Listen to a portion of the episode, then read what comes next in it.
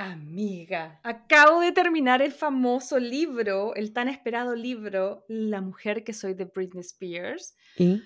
Es que yo siento que necesitamos como tres capítulos para desglosar todo lo que habla este... ¿Cierto? No, yo no puedo creer. Crazy Lovers, eh, no sé si a esta altura yo creo que ya deben haber algunos de ustedes tenido la oportunidad de leerlo. Cuático. Yo de verdad, eh, como habíamos estado conversando nosotras cuando estábamos ahí analizando el libro, aquí nosotros siempre buscamos el antagonista, ¿no? Y obviamente aquí el gran antagonista es la industria y también la familia, o sea, la familia amiga con esa familia y esa red de apoyo, pucha máquina. No sé cómo fue famosa esta cabra. Es rara la sensación ahora que termina el libro porque uno fue como testigo. ¿No te pasó mientras lo leíais? Que ella va mencionando cosas y uno se acuerda de las presentaciones de las que habla, de los momentos icónicos. Y uno dice como, ¿cómo no me di cuenta? No, ¿sabéis qué me pasó a mí también? Que me sentí vieja, majo. Porque yo leía y yo sabía cada detalle y cada momento que ella estaba contando. Y después cuando decía, bueno, eso pasó hace 20 años, y yo, ¿what? Para mí era como ayer. Absolutamente. Oye, ¿y no te pasó que de repente habían cosas que no te acordabas y ibas a YouTube y la buscabas? Sí, sí, me pasa, pero creo que con este libro en particular eh, me destapó como un momento de mi vida, como que yo mientras ella eh, contaba su historia, yo siento que mm, estaba recordando como de, de, de la Majo en la casa, de sus papás con 13 años, viendo MTV, viendo los videos, viendo... And now... The world premiere of the new Britney video, My Slave for You. Yo estuve ahí viendo eso en vivo. Me dieron ganas de abrazar a mi querida Britney, de verdad que está heavy. Vamos a estar Crazy Lover comentando porque obviamente gracias al hype del libro, porque estaremos ocupadas, seremos un podcast de películas, pero somos copuchenta.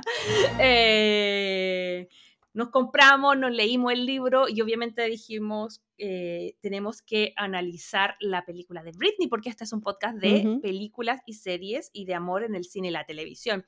Así que eso vamos a estar revisando ahora, amiga, pero de verdad que solo quiero decir... Abracito, sí. Abrazo, abrazo, abrazo a la amiga. Onda, si querés estar en pelota en tu Instagram, hazlo, no me importa. muestra el poto, muestra lo que queráis. De verdad, empodérate de tu cuerpo, haz lo que tú quieras y saca la mujer que. Porque en la vida, all you need is love. Majo Garrido y Aide Salgado te invitan a revisar el amor en el cine y la televisión. Películas y series que nos hacen suspirar, reír y llorar.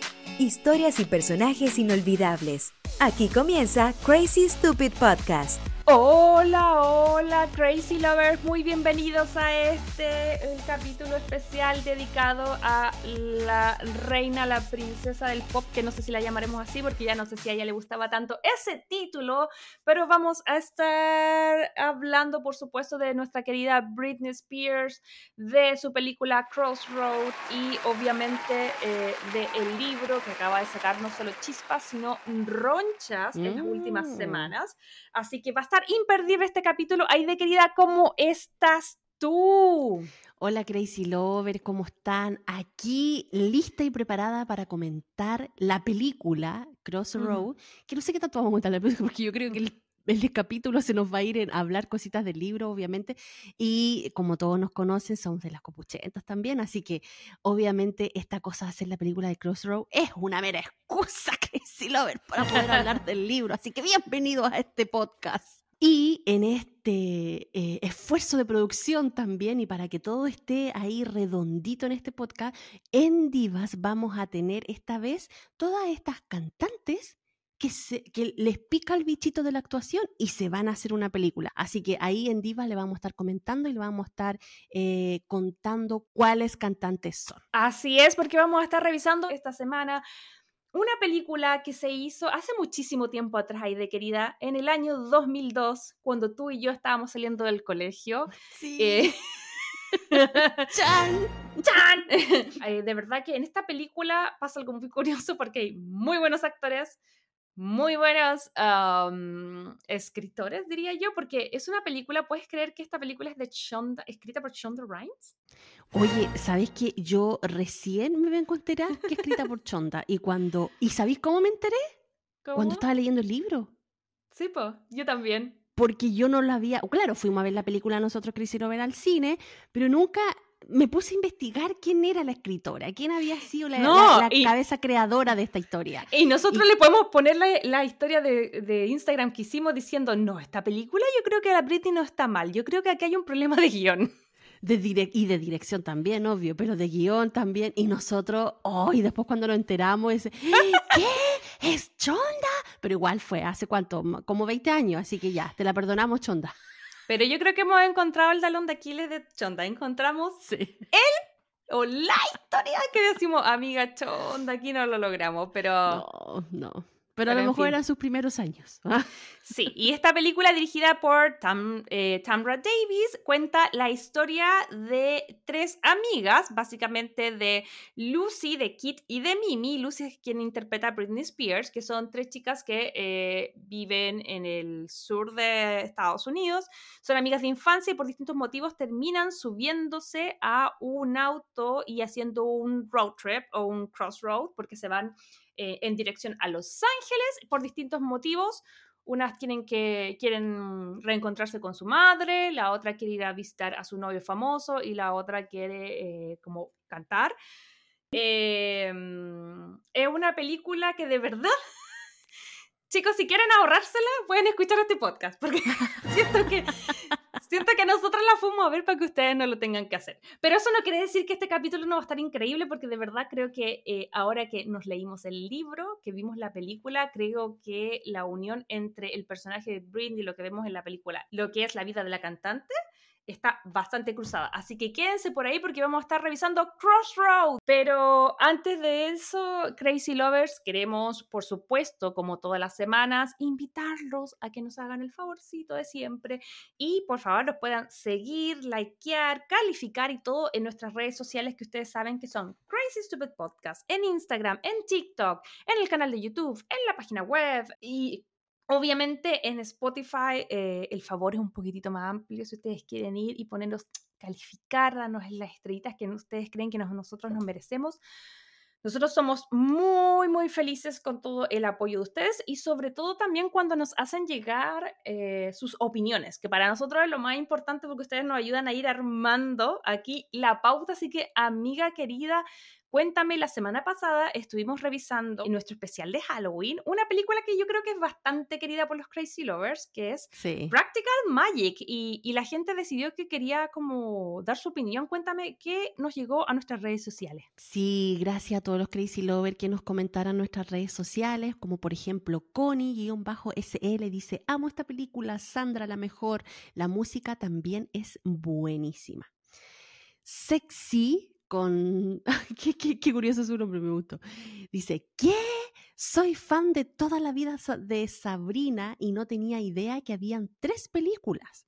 ¿Saben dónde las puedo ver? Pueden encontrar por lo menos la primera película de Sabrina eh, en YouTube. Ponen Sabrina la bruja adolescente 1996 y les sale completita, así que ahí la Oh, pueden mira. ir revisando. Tuvo mucho éxito el tema de Sabrina, creo yo que habían Sí. bastantes fans de la, de la bruja adolescente. Sí, es que yo creo que como mí, como mí, que yo, yo creo, Como yo creo que como, como moi, yo creo que me desayuné con lo que tú nos estabas contando en ese, en ese día, así que eh, muchas gracias por esa información, Majo, yo creo que a muchos Crazy Lovers les sirvió.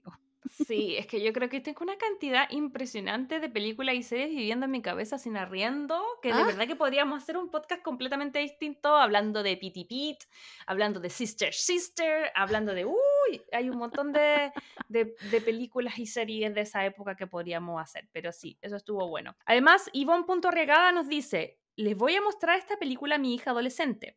Le puse chicas pesadas el otro día y sintió la película. Gritaba, no, no seas mala. Qué heavy que hayan generaciones así como que no cachan estas películas tan como tan icónicas como Sí, Practical. Magic. Pero qué o- bueno que ella como mamá pueda mostrarle este mundo maravilloso de las roncom a su hija.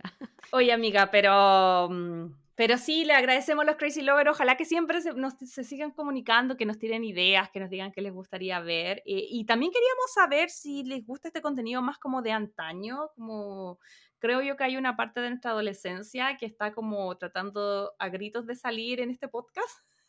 Así que queremos ver si les tinca más ese tipo de contenido o tal vez si nos eh, acotamos más a las cosas eh, más nuevas. Pero por ahora, amiga, en este capítulo lo que nos convoca es algo que, si bien es una película de hace 20, 20 años atrás, no puedo creer que sea hace 21 años atrás. Igual está súper contingente porque como lo decíamos al principio, eh, la semana pasada se lanza el esperado libro eh, The Woman in Me o La mujer que soy, que es la biografía eh, escrita por ella misma, obviamente escrita por un ghostwriter, pero de verdad que a mí no me molesta.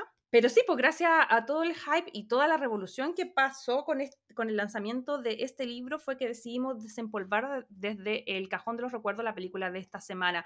Ahí de que ya tengo que preguntarte antes de entrar en detalles de, de, lo que pasa con el libro, ¿te lo leíste? ¿En qué momento? ¿Cómo? ¿Cuándo? Vamos contando un poco los Crazy Lovers cómo ha sido esta semana, eh, que hemos estado así full modo Britney. No, yo estaba muy atenta al lanzamiento de, de este libro porque desde que lo anunciaron yo dije, oh, sí, lo tengo que leer. Nunca pensé que iban a salir estas papitas así tan de antaño, pero yo lo estaba esperando porque no soy fan aférrima, eh, como decías tú, de este movimiento Free Britney. Eh, o, o, de antaño, eh, pero sí ella siempre ha estado en mi vida, o sea, yo uh -huh. crecí escuchando Britney Spears, crecí escuchando Backstreet Boys, NSYNC, Five, entonces ella está dentro de mi repertorio de soundtrack de vida. A mí me uh -huh. tocan una canción de Britney y es como que, pum, me lleva a un momento específico de mi vida, de mi colegio, de hecho me acuerdo de un amigo que era rayado, de hecho yo conocí en algún momento a la Nea Spears, que era la doble oficial de Britney Spears en Chile. ¿Ah, sí? Sí, eh, entonces eh, se metió en mi vida y yo estaba ahí con ella. No era fan fan, como te digo, pero sí eh, está dentro de mi, de, de, de, mi vida. Entonces, por eso para mí era importante saber su vida, saber su biografía. Estaba al tanto de todo este proceso que llevó ella en sacarse la tutela de los papás, en, en ser... Mm dueña de su, de su dinero, de su vida, de las cosas que, que, que quería hacer. Eh, tuve ahí temiendo también, yo decía, ay, no, las noticias va a salir quizás qué cosa de ella un día y no sé qué, temía de esas cosas, entonces esperaba con ansia este libro. Y cuando salió, no, yo de verdad, o sea, todos los mensajes que te mandé, anda a buscar el libro, lee este libro, que no sé qué, que yo voy a pedir en, en, digital y que no sé cuánto. Es que sí, nosotros somos una hiperventilada Crazy Lover. Yo a mí me pasó que yo lo había pedido por Amazon en versión en español porque mi cerebro cansado no le daba a leer inglés. Yo antes leía todo en inglés, pero ahora paso. Eh, y eh, cuando lo compré en Amazon me salía ya, ok, se, fue el día del lanzamiento y fue como... Eh, habían tantos pedidos que fue como no tenía fecha para que me lo trajeran. Y generalmente Amazon te despacha el tiro. Entonces fue, yo dije no puede ser así que fui y fui a Barnes Noble se lo estuve compartiendo en las historias. Lo compré llegué a la casa y me lo leí de verdad que en un día y medio. Y si no hubiese tenido mi baby me lo habría leído en dos horas. La idea cuando me planteó hacer este capítulo eh, yo le dije ya amiga pero yo me comprometo a ver la película o sea hay cero opción de leerme un libro. O sea estoy para Loli no tengo tiempo y la idea me dijo, ya no te preocupes, yo lo voy a, yo lo voy a leer y comentamos la película. Corte, María José se lo terminó antes que la idea. es que está interesante, por lo que yo te decía, no sé qué te pasó a ti cuando lo leías a nivel como ya de review del libro, pero mm, a mí me pareció que está súper fácil de leer, está simple, sí. uno avanza rápido, los capítulos son cortitos. Sí, yo debo reconocer que a mí personalmente no soy de leer eh, biografía, no me, uh -huh. no me gusta mucho. Cuando hay biografías así como como famosa y cosas así, prefiero ir al club de lectura de las amigas y escuchar sí, la Tami Obvio. diciéndome el resumen del libro, eh, pero no me gusta mucho leer biografía. Entonces, claro, para mí era como un desafío igual leer este libro, pero obviamente me pasé por ahí mismo mis ganas de no leer biografía, porque este libro obviamente tenía mucho más ganas de, de leerlo, y cuando lo leí, al final la sensación que me quedó fue de qué villana es la industria musical. Y, mm, y como te decía antes, siento sentí mucha empatía con ella, me dio mucha pena, de hecho hubo unas partes de que de verdad se me llenaron el ojito de lágrimas, así porque pude Mm. empatizar eh, con su soledad, con el abandono que sentía de las personas y con el poco reconocimiento igual, como con la Mm. burla. Como mencionábamos, o sea, nosotros crecimos donde eh, la juventud no era así como ahora que escuchemos de todo y buena onda y bailo y puedo escuchar algo rockero, pero puedo bailarme una cumbia o puedo bailar trap o puedo escuchar no sé qué.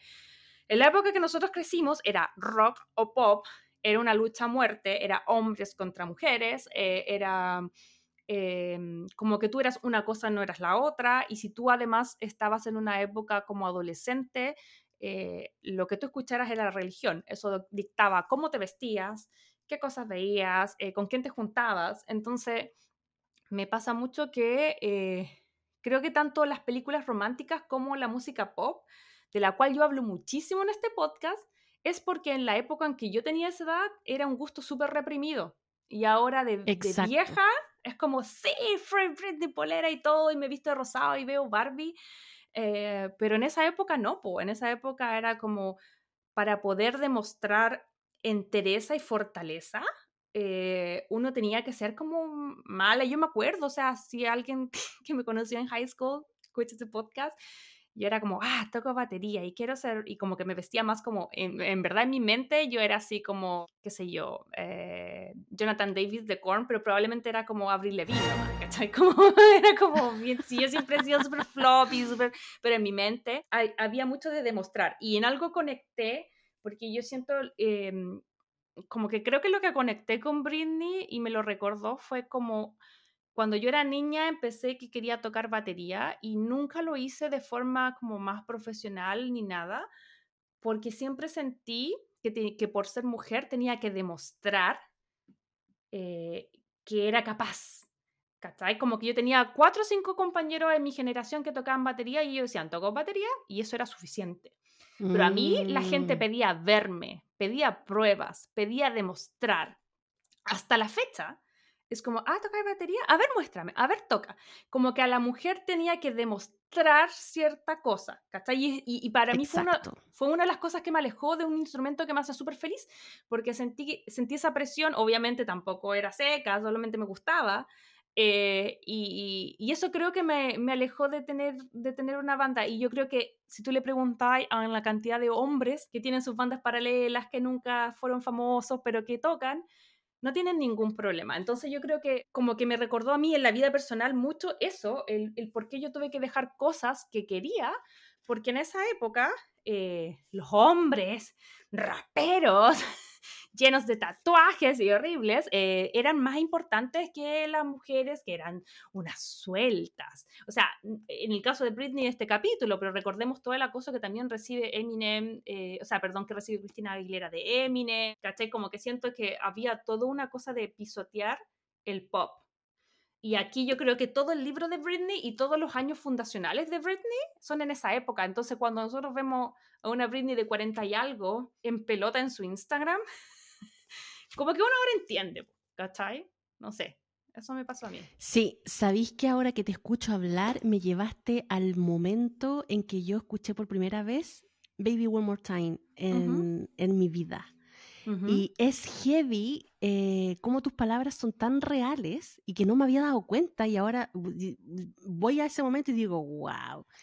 Yo iba en la micro, en el bus, a mi casa, de vuelta del colegio. Iba escuchando radio en mi personal estéreo y de repente suena Baby One More Time. Entonces yo llego y le digo, uy, qué buena la canción, me gusta. Yo en ese tiempo, Crazy Lover era chica grunge. Ujú. Entonces, obviamente, mi repertorio era Alice in Chains, Nirvana, Temple Pilot y todas esas cosas. Bueno, la cosa es que yo escuché eso en la radio y dije, uy, qué buena la música, me encanta. Y como que, pero sintiéndome como culpable igual, como que estaba engañando mi género, ¿cachai? Sí, po. Y la cuestión es que escucho Baby One More Time y yo me acuerdo que empecé como con la patita a bailar en la micro, así mientras iba sentada. eh, y de repente dicen, oh, este es el nuevo single de la cantante pop Britney Spears y no sé qué. Yo digo, ¿pop? Ay, no, no la voy a escuchar. Bueno, y dejé de escucharla y no la escuché más, a pesar que me gustaba la canción. Y era tanto el, el, peso que uno tenía, porque, claro, si decís que era hipopera en el colegio, te tachaban así como que, ay, Mm. la mena, que no sé qué, y que no sé cuánto. Tonta, tonta. Claro, tonta. Entonces, y era la misma cuestión que pasaba con el rosado en ese tiempo. Así como que la, ya las que se vest- las que eran, las que se vestían rosadito y tenían esquelitas y cosas así también tontas, ¿cachai? Pero era heavy. No, no te lo decían así como literalmente, pero era algo que había en el ambiente que si tú eras pop, te gustaba el rosado y todas esas cosas, estaba ahí tachada en el colegio. Entonces, obviamente, tenías que irte como para el lado más dark, para el lado más oscuro. Aparte que Korn estaba súper de moda y era como este rock fuerte y que no sé qué. Y por otro lado estaba hip hop, el hip hop, ¿cachai? Que también era como bien rudo y que no sé qué. Entonces, claro, si tú salías, ay, no, a mí me gusta la Britney Spears. Entonces, Mm. yo vine a sentirme orgullosa de mi gusto por Britney Spears. Yo creo que cuando ya estaba en la universidad y cuando ya me importaba re poco lo que hablaran los cabros, y yo ahí bailaba canciones y todo, después la discoteca, después yo, yo soy amante de la Kylie Minogue, entonces yo Mm. soy muy popera también. A mí me gustaba también Madonna, pero a pesar de que Madonna y Michael Jackson también ellos son del género pop, yo creo que con ellos sí que tú no tenías como, bueno, con Madonna un poco, pero Madonna se pasaba a todos por ahí mismo, entonces daba lo mismo.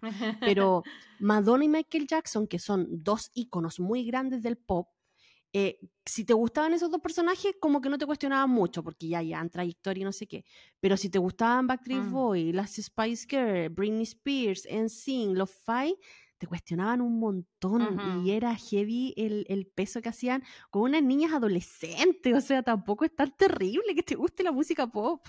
Así es, imagínate, si ese peso teníamos nosotras, imagínate el peso que tenía nuestra querida Britney. Y, y yo creo que por lo mismo ninguna de las dos había visto la película, me atrevo a decir, y yo de verdad como que estaba ahí. Ahí sí que estaba como cero Britney, entonces no, no me llamó la atención.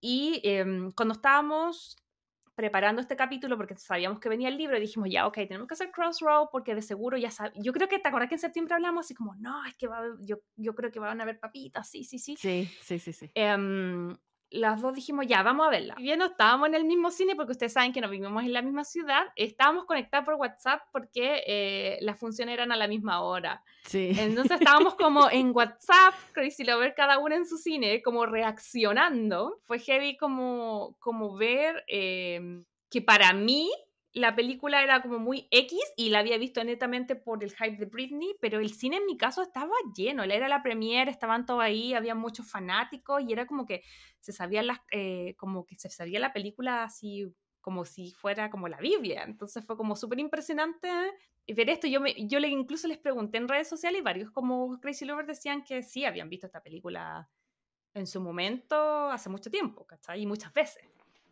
¿Sabes qué? Yo, claro, al igual que tú, yo también andaba en otra onda en el 2002, entonces no vi la película. Después supe que esta película existía y todo, pero tampoco me llamó la atención. Pero fue un grato eh, descubrimiento cuando fui a ver la película ahora y descubrí el cast que tenía esta película. O sea, yo, yo no estaba enterada. Mm. Entonces, cuando fui y vi todos los actores que yo conocía, que he visto en otras cosas que me gustan y que aparecían ahí, era como que, Mm. ¡ay, qué buena!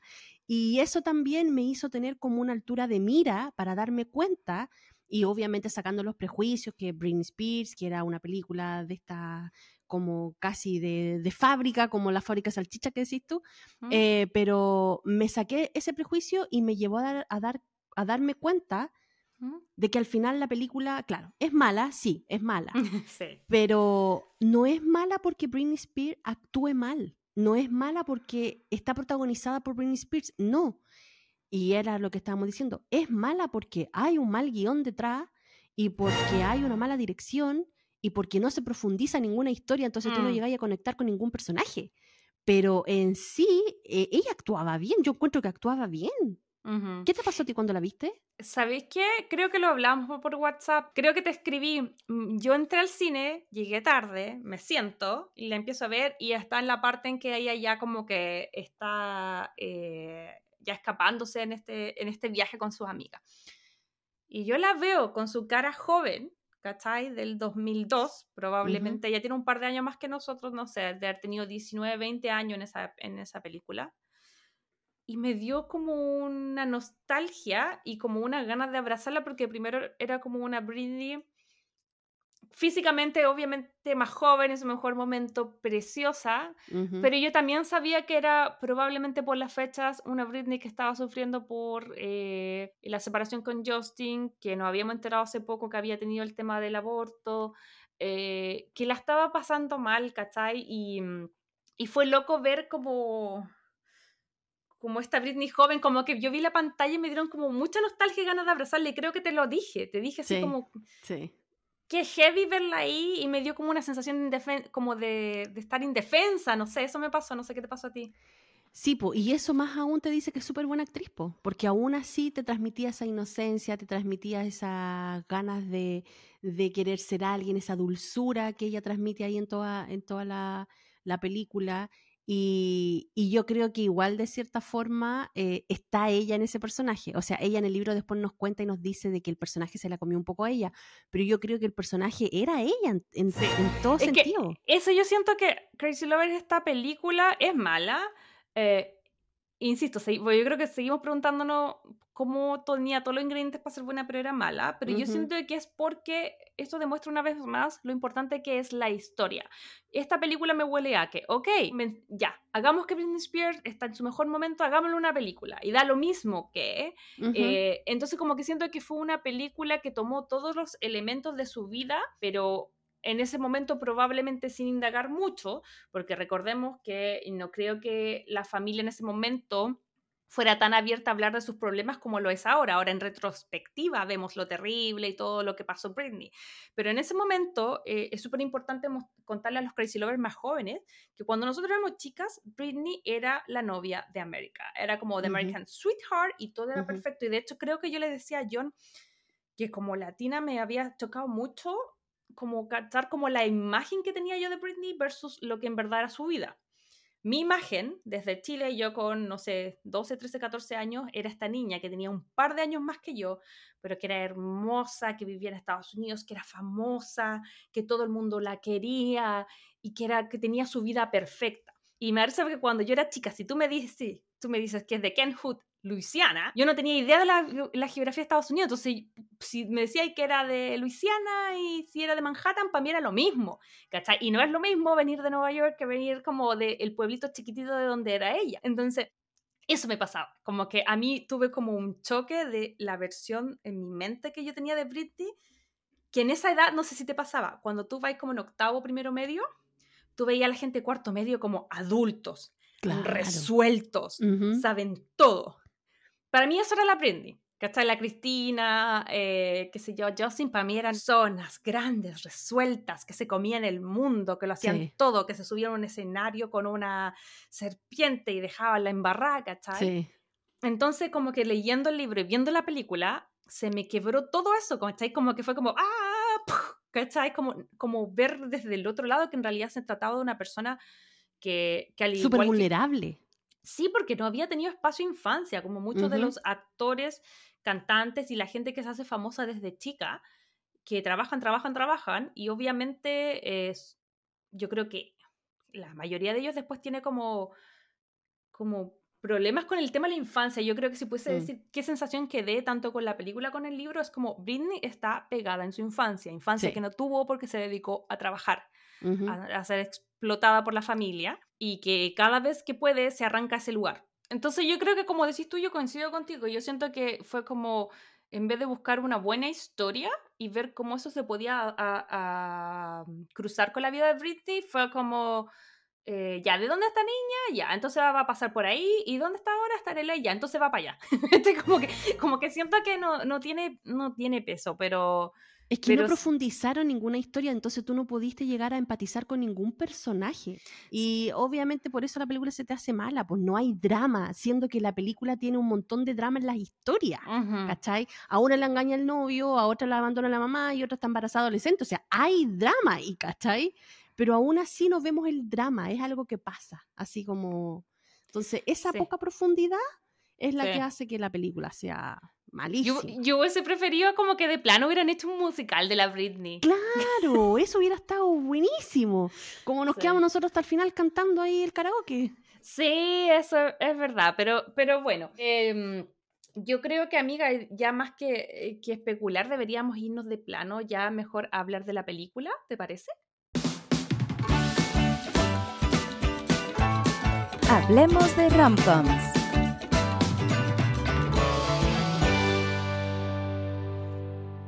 Bueno, Cris y Lover, y en este Hablemos de Ronco, voy a comenzar haciendo el resumen que yo creo que les voy a dar un gran ahorro de tiempo, porque en este podcast siempre decimos, vayan a ver la película, Cris y Lover, es súper buena, no sé qué. yo creo que es la primera vez que les digo, quédense con el resumen de este podcast y, y van a estar bien, van a sobrevivir. Quédense con el Así que, nomás. en, en- en pocas palabras, eh, este resumen eh, de esta película comienza cuando te muestran en la pantalla a tres niñitas chicas que estaban en una, eh, guardando en una cajita como objetos personales, así como para ver en el futuro. Entonces estaban estas tres niñas que echan estas cosas cada una a una cajita y la entierran. Corte, pasamos a otra, a otra etapa y nos muestran a, a una Britney Spears muy eh, teenager cantando casi en pelota con su con- como con ropa interior, así Interior. cantando y mostrando todos sus dotes de que tenía buen físico, de que era bonita y que cantaba bien.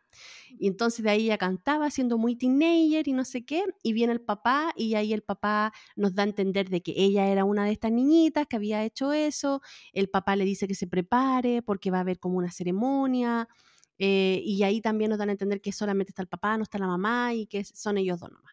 Entonces después, corte de nuevo, nos muestran a esta niña en el colegio y era como la loser, como había otra chica que era como la popular y aquí nos encontramos con Soy Saldana, em, que ella era la popular, la top, la que tenía buenas notas, la que tenía... Hermosa. Buena hasta la fecha, hermosa, pero sí. hermosa soy. Y también nos muestran eh, a una niña que estaba embarazada y que obviamente todos quedamos así como, ok, embarazo adolescente. Sí, y ella está interpretada por Taryn Manny, que es Mimi, y, y es loco porque, no sé qué si lo ustedes, pero yo la ubicaba a ella por su personaje en Orange is the New Black, que es completamente distinto, es como una eh, drogadicta, eh, que también es como casi que media nazi, como que tiene otra onda, de verdad que también es otra tremenda actriz. No, no entiendo cómo no se explotó mejor el personaje, pero en fin, cuéntame, cuéntame, cuéntame. Bueno, entonces aquí nos cuentan de que el personaje de Britney Spears, que es Lucy, eh, tenía un novio, que en este caso era Henry, que está protagonizado por Justin Long, que es el mismo actor de em, He's not just into you. Simplemente no te quiere, esa. Lo traducí literalmente. He's not just into you. Es el actor que también protagoniza la película Simplemente no te quiere, que tenemos un capítulo de esa película también con la Dani de Dani Voy y Vuelvo, así que si quieren ir para atrás en algunos episodios, lo pueden ir a buscar, está súper entretenido ese episodio también. Así que nada, pues aquí yo ya me encuentro con personajes que yo ya conocía, o sea, la Ujú. Zoe Saldana, el Justin Long, la Tarín yo no la conocía, Pero el papá de la Britney también es súper conocido, es como Claro de que los, sí. en los 80. Era, era como 90. siempre el papá, era uno de los cazafantasmas también. Entonces, no, también súper conocido. Entonces yo aquí digo, mish, todos los personajes y los actores que me encuentro acá. Y yo decía, ya, démosle una oportunidad, démosle una oportunidad. Seguía ahí atento Va a la historia. va a mejorar. El drama, el drama, ¿dónde está el drama acá? Entonces llego, ya, entonces em, la- las chicas ahí las muestran como por separado, pero después nos cuentan de que ellas eran amigas. Entonces, como que después de esta ceremonia que tuvieron, que parece que era como la graduación del colegio, porque vemos a una Britney Spears en donde se va a una habitación con su novio y supuestamente van a tener relaciones por primera vez. Entonces a ella la muestran en un primer plano con una lencería pero preciosa, ahí ella con todo su cuerpo esplendoroso y tratando de decirle que no, que mejor esperen y que querían hacer otra cosa, conversar y no sé, qué. y el otro así como, Mm. sorry, ¿qué? No, en la obsesión que tenía Hollywood por la virginidad de la Britney. po. Exacto, exacto. Y ahí ese es el feeling que me da. O sea, ¿qué onda con la obsesión de que esta loca pierda la virginidad? ¿Qué onda con sexualizarla? Y esto antes de leerme el libro. ¿qué onda con sexualizarla? Porque no llevábamos ni 10 minutos de película y ya la habíamos visto dos veces casi en pelota. La cosa es que nos dan a entender después que estas niñas se conocían, estos tres personajes, y que ellas tenían un pacto y que después de la graduación tenían que ir a realizar ese pacto. Entonces llegan y se juntan. Ah, como los pactos de la idea. claro, que pero que tampoco nunca lo que resulta. Entonces llegan ese, ese día y como que la Zoe, la Kit, que es la Zoe Saldana, les dice así como que, ay, no, esas cosas pasaron hace mucho tiempo, no sé si las voy a hacer, no sé. Entonces, pero igual, de cierta forma, se encuentran como en el mismo patio donde habíamos visto al principio de la, de la imagen y se juntan las tres y sacan esta caja. Entonces sacan esta caja y cada una había guardado un recuerdo de ella especial. Entonces, la- el personaje de Britney, que es Lucy, saca un collar en donde había una foto de su mamá. Mm. Después la Mimi saca como un llavero en donde había un globo terráqueo porque su sueño era como viajar por el mundo. El sueño de Lucy era conocer a su mamá que la había abandonado. Y el, el sueño de la Zoe Saldana, no, no me acuerdo qué es lo que tenía, parece que una carta, no sé, no, no estoy, no estoy bien segura. Pero ahí la Mimi le dice, hagamos esto, vámonos después de acá. Y las chicas le dicen, no, pero ¿qué vamos a hacer? ¿Cómo voy a ir con ustedes? Y no sé, sí, viajemos, vamos, yo me voy a ir mañana a tal hora, mm, eh, me hice contacto con un chico y me va a llevar a. Los Ángeles porque voy a ir a hacer una audición para ser cantante. Entonces como que la Zoe Saldana la mira y le dice, tú así como embarazada y todo, vaya a ir por la carretera con un desconocido a ser cantante. Sí, dijo, porque es el momento de hacerlo, acaso se quieren quedar aquí, no sé qué. Bueno, Oh. la cosa que corte, eh, todas tienen como sus dramas, así como que la Zoe se da cuenta de que su novio no la pescaba, la Britney le da esta cuestión por la mamá, y la otra obviamente también quería escapar como de su condición de, mamá adolescente Mm. y ir en busca de su sueño igual. Yo solo pensaba como las náuseas que a mí me daba ir en el auto embarazada. Yo decía, como esta se está mandando un, un viaje por todo Estados Unidos. Yo ¿no? también, yo también. eh, había varias situaciones en donde ella se movía y no sé qué. Yo decía, pero ¿cómo lo hace con esa guata si era insoportable moverse? Así como, a mí también como que En me pasó eso. Pero bueno, es película, así que da igual, está Ujú. lo mismo. Em, bueno, la cosa es que por ese motivo terminan las tres arriba del auto con este hombre eh, desconocido, que era uno que tocaba en la banda del colegio, de la fiesta del colegio, que tenía su auto y le dijo, ya, yo las llevo a Los Ángeles y les hago el, el ride. Entonces ahí van pasando situaciones con ellas arriba en el auto que a pesar que eran, que eran amigas desde chica, crecieron por distintos caminos, las tres tienen distintas realidades, pero en este viaje se juntan de nuevo. Entonces ahí comienzan de nuevo la amistad, eh, se empiezan a hacer amigas y como que cada una se utilizaba de cierta forma para llegar a su objetivo, pero igual la, la amistad se va afiatando. Y Sí. aquí se va generando un eh, enredo amoroso como Obvio. de Lucy, que es Britney Spears, con el chiquillo que las llevaba, que es Ben, que el actor lo hace Anson Mount, que yo no lo he visto en, En cosas ninguna... después, sí, yo también lo busqué, por lo menos en cosas que yo ya he visto. Yo creo que siguió en el siguió en la industria, no sé si eh, a mí no se me vino a la mente con nada. Eh, lo único que sí se me vino a la mente cuando vi esa parte, porque yo llegué atrás al cine y fue ahí cuando yo llegué, cuando la Britney se estaba como escapando de, de la casa De la casa, ya. y se van en la noche y después se van en este, en este road trip. Como que dije, esto es muy Thelma y Louis, como que- como que él era como medio Brad- en el personaje Brad Pitt, como que llegaba y la seducía, entonces, y al principio lo pintaba muy como que él era mm, como malo, porque en algún momento eh, supuestamente ellas llegan ahí porque la Mimi había hecho el trato y después se dan cuenta que lo conocía cero, que el tipo al parecer había estado en la cárcel, que pensaban que podía ser como un asesino, pero ese pensamiento adolescente que es lo que guía todas las películas y series adolescentes. En vez de decir, decir algo, chuta, parece que estoy en un auto con, con alguien que me pueda hacer daño. Voy a salirme, llamar a mi papá y que me venga a buscar. Eh, es como, no, ya filo, sigamos. Eh, eh, puede ser un asesino, pero tiene un auto y nos va a llevar el ley. Así que vamos, vamos, vamos. Vamos, igual. el interés, pues, mija, el interés. Pero es que así uno funciona. Yo no la estoy condenando porque yo creo que habría hecho lo mismo. Sí, yo porque también. mu- Yo también habría más hecho lo mismo. vulnerable.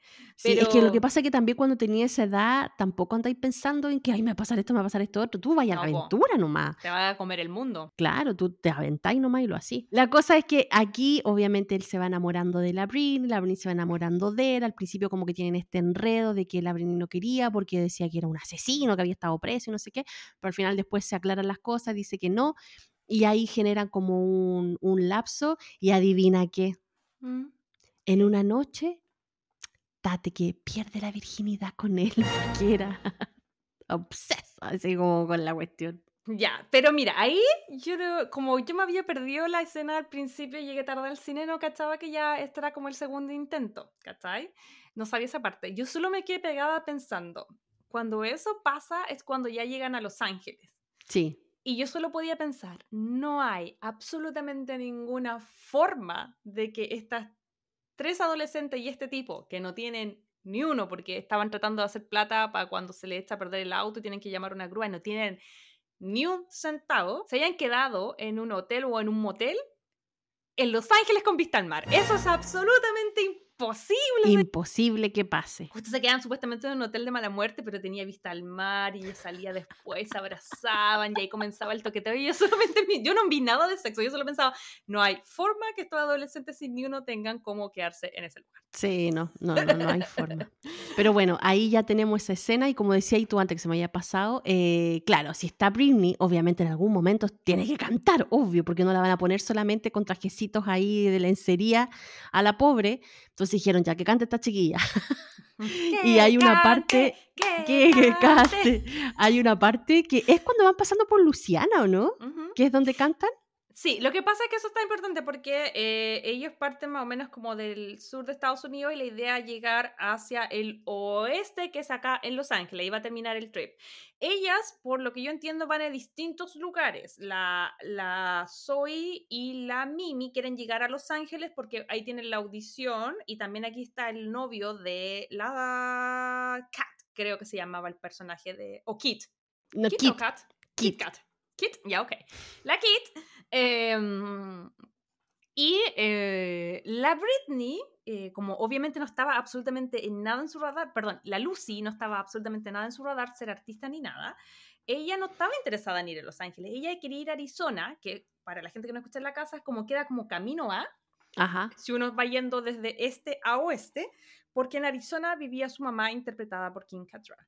Entonces, eh, básicamente por eso dice ya, ok, voy, aprovecho como que nos están llevando como una especie de dedo, ok, aprovecho el ride y voy. Entonces, eh, cuando van camino a, a estas dos cosas que quedan mucho más hacia el oeste, paran en Luisiana, que es lo que todos saben los fans, es realmente de donde viene Britney. Ajá. Y ella vive, en el libro pudimos ver que ella vive de un pueblito llamado Kenwood, que es además un pueblito pequeño dentro de Luisiana. Es campo, y yo no conozco, pero por lo que he podido entender de, de lo como lo describen en el libro y, y en la película, es como un lugar también bien humilde, no es un lugar grande, entonces como que ella justo como que en la, en la película eh, algo le pasa al auto y, no, y necesitan remolque y tiene que como quedarse un tiempo ahí y es en Luisiana. Yo, yo lo único que sé de Luciana es que supuestamente el mejor pollo frito en todo Estados Unidos y que Popeye es de Luciana. Ay, a mí Popeye me carga. O sea que yo cu- cuando, bueno, yo hace 13 años que no como carne, pero en algún momento comía, pues, y hay Popeye, eh, que en español en Chile le- hay Popeye. Yo creo que Popeye. todavía, Pero sí. es Popeye. sí, pero en Chile se llama Popeye y yo creo, no, dígame Cris si todavía estaba bien uno en Providencia y a mí me cargaba. Sí, a, a mí, a mí tampoco me gusta. Oye, y con respecto a Luciana, eh, me pasó una experiencia religiosa. ¿Qué te pasó? que la voy a contar porque fue como cuéntala. súper, súper... Bueno, ayer yo, me, yo me, me compré el libro en audiolibro primero. Ujú. Entonces ya, pues iba escuchando, tenía que hacer cosas, entonces mientras iba ahí con toda mi familia para cualquier lado de las cosas que teníamos que hacer, yo estaba ahí escuchando el libro para terminarlo. Ujú. ¿Y sabéis qué? Yo vivo en un pueblo, o sea, es una ciudad igual, yo le digo pueblo, pero igual es una ciudad, que está entre medio de Los Ángeles y San Diego. Entonces igual es, es como chiquitita, tampoco es como la gran ciudad de, de Lo- Los Ángeles, San Diego, no sé qué. Entonces es como raro ver patentes de auto que sean de otra ciudad. Siempre son todas de California. Ah, eso, pero explícale a la gente que acá las patentes no son como en Chile, que todo el mundo tiene una patente con distintos números y dice Chile. Acá la patente está sujeta al lugar donde tú sacas el auto. Entonces, al Estado. Al claro. Estado. Entonces, si tú ves un auto de otro lado, es porque viene de lejos. Bueno, la cosa es que paramos en una roja y yo eh, estábamos ahí en la roja y termino de leer el libro. Majo, se terminó el libro, se terminó. ¿Ya?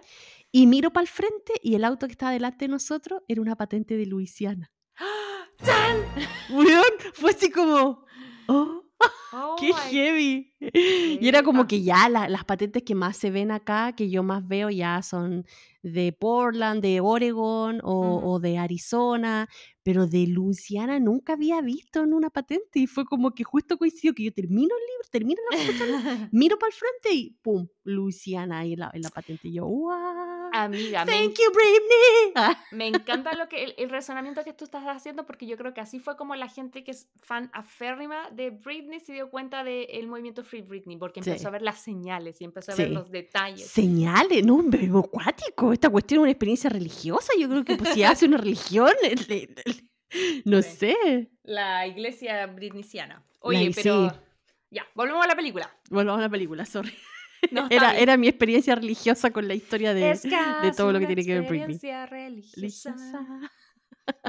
ok, ya. Entonces, como contaba la Majo, em, claro, ella va a Arizona a ver a su mamá que la había abandonado y aquí nos encontramos con nada más y nada menos que Kim Cattrall, que interpreta a Caroline, que era la mamá de ella, que en algún momento la había eh, abandonado y se había ido, pero ella nunca pensó que la mamá se había ido así como en mala o porque no quería estar con ella ni nada, sino que cuando llega ahí le golpea la puerta y la mamá no la reconoce y ahí después la hace sentarse así como cualquier visita, qué, qué mal ese momento, la hace Mm. sentarse así como cualquier visita en la casa y ve que tiene fotos de todos los otros hijos Ah, de los tuvo otros hijos. como en su matrimonio Mm. y los trataba bien a los otros hijos así como, ay, sí, cariño, que te vaya bien.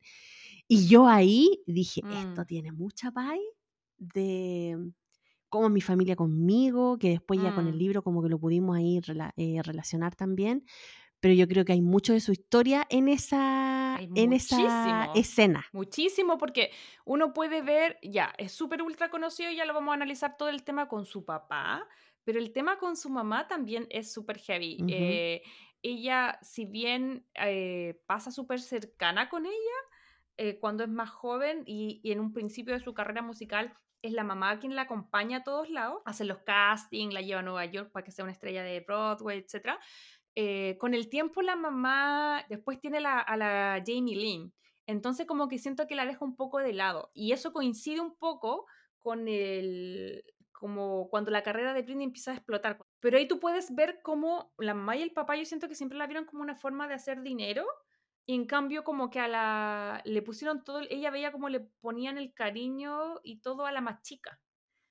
Como que, como que eso siempre está patente y eso va a estar patente yo creo que hasta la fecha. Porque con ella, bueno, es que ella no hay quien un poquito más para atrás, pero la Britney en su libro empieza a hablar de su familia desde su abuelo en adelante, que era June, que al final dice que era una persona que abusaba del alcohol, que eh, era heavy, o sea, anda, ella acusa de que él abusaba sexualmente a una prima.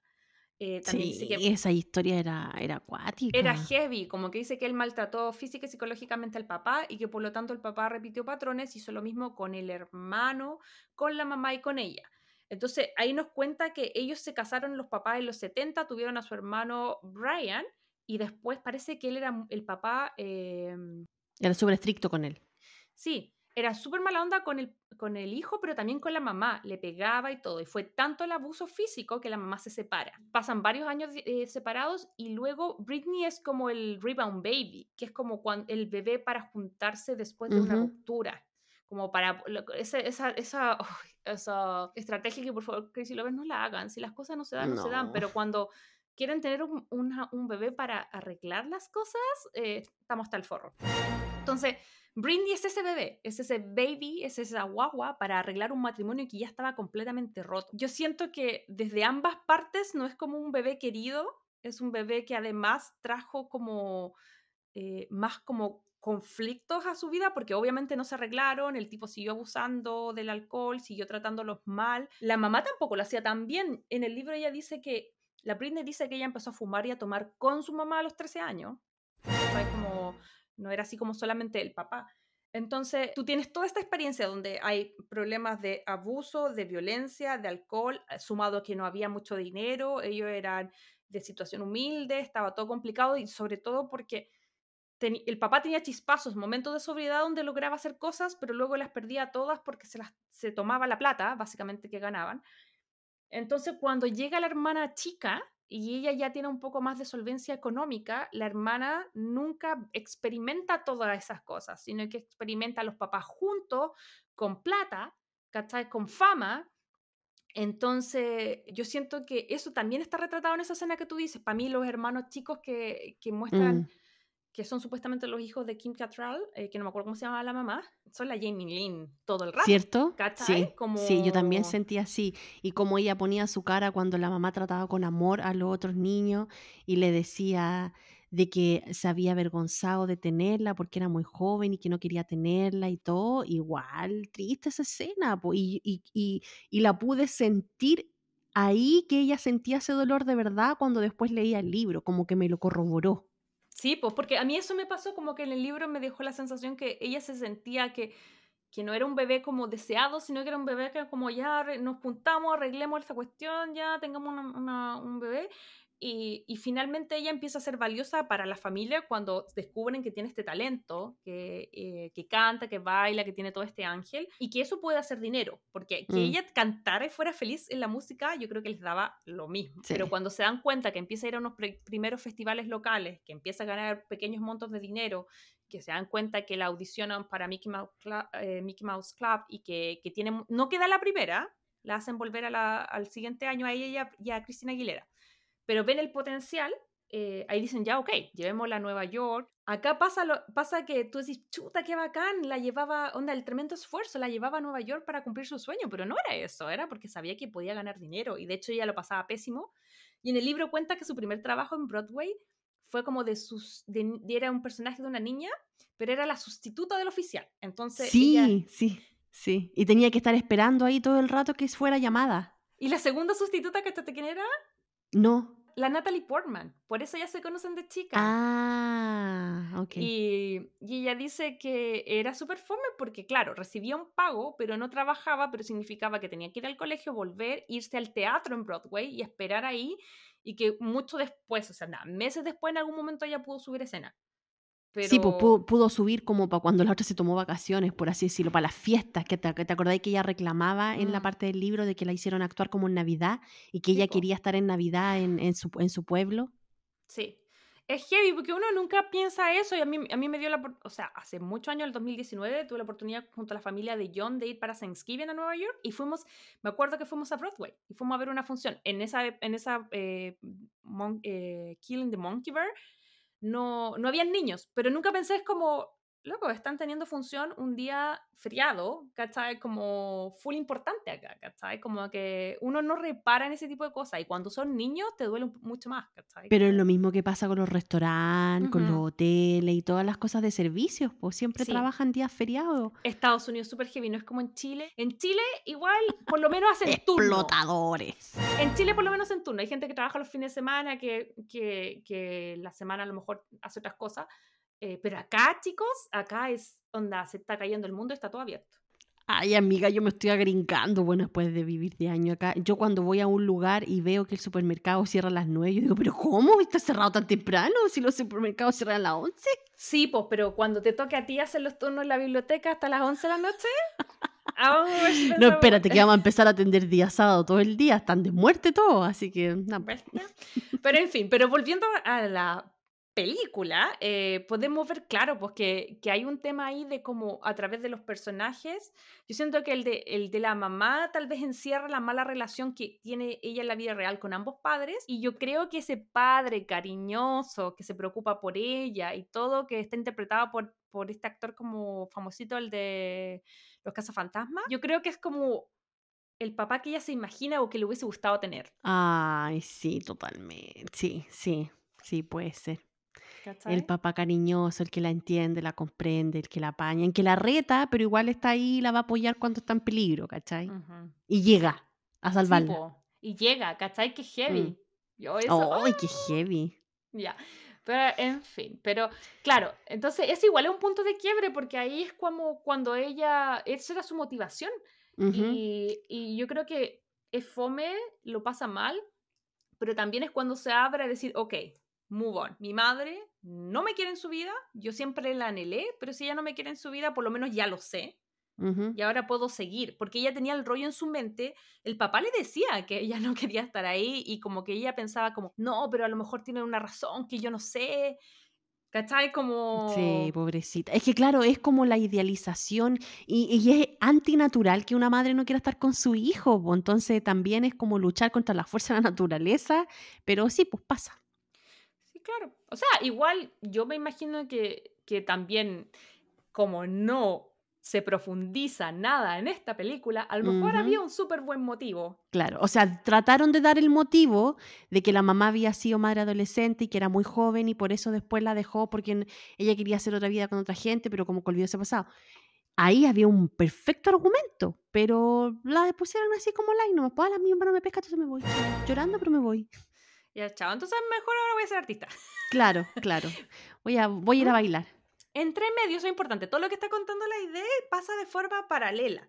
Entonces, ellas, eh, lo primero que les pasa en este road trip es que se le echa a perder el auto, tienen que quedarse en Luisiana, vemos ahí que, que, no es como muy wow, que es como full campo, no tienen dinero para seguir como con el viaje y dicen, ¿qué hacemos? ¿Qué hacemos? ¿Qué hacemos? Y la Mimi, que es el personaje que está embarazada y que quiere como ser cantante, dice, oye, pero ¿por qué mejor eh, nos vamos como a un bar que hacen como competencias, una especie como de micrófono abierto de karaoke?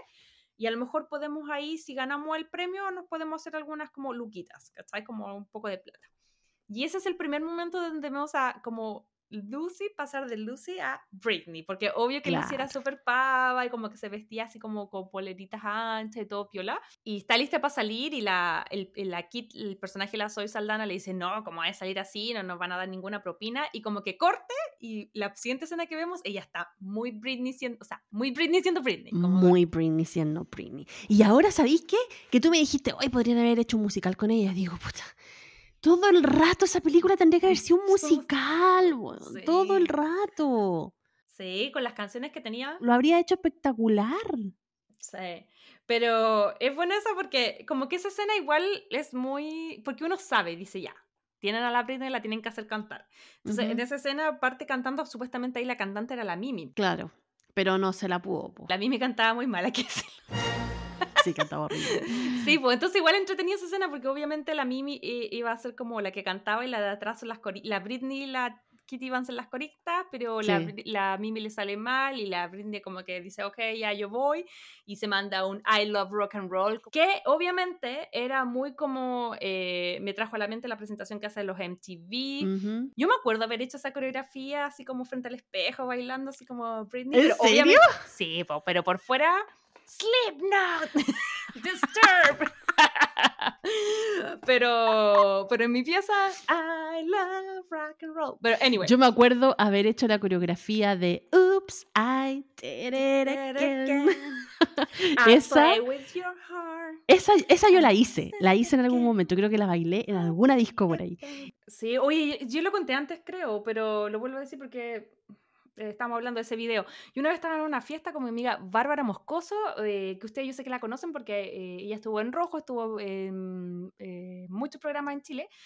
Eh, y ella tiene un amigo, Gustavo, eh, que es coreógrafo, y estábamos carreteando en su cumpleaños y todos empezaron a decir como cosas vergonzosas, así como, ah, jaja, no sé qué. Y él dijo así como, oye, salieron, yo una vez conocí a la Britney. ¿Sí? ¿En qué?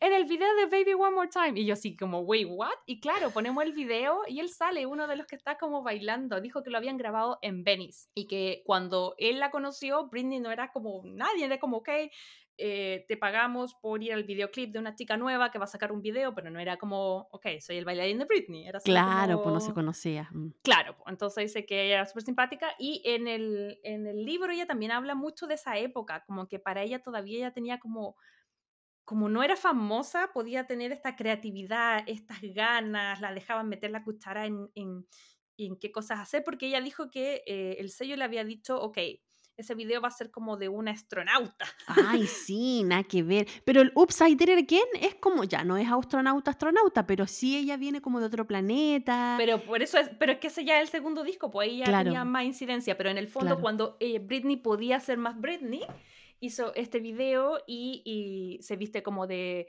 de, colegio, que era algo con lo que ella se, obviamente por su edad, se sentía más identificada y sale, y, la, ¿te acuerdas que hay como una señora que la va a buscar al final del video y como que se la lleva así casi que de la oreja? Sí.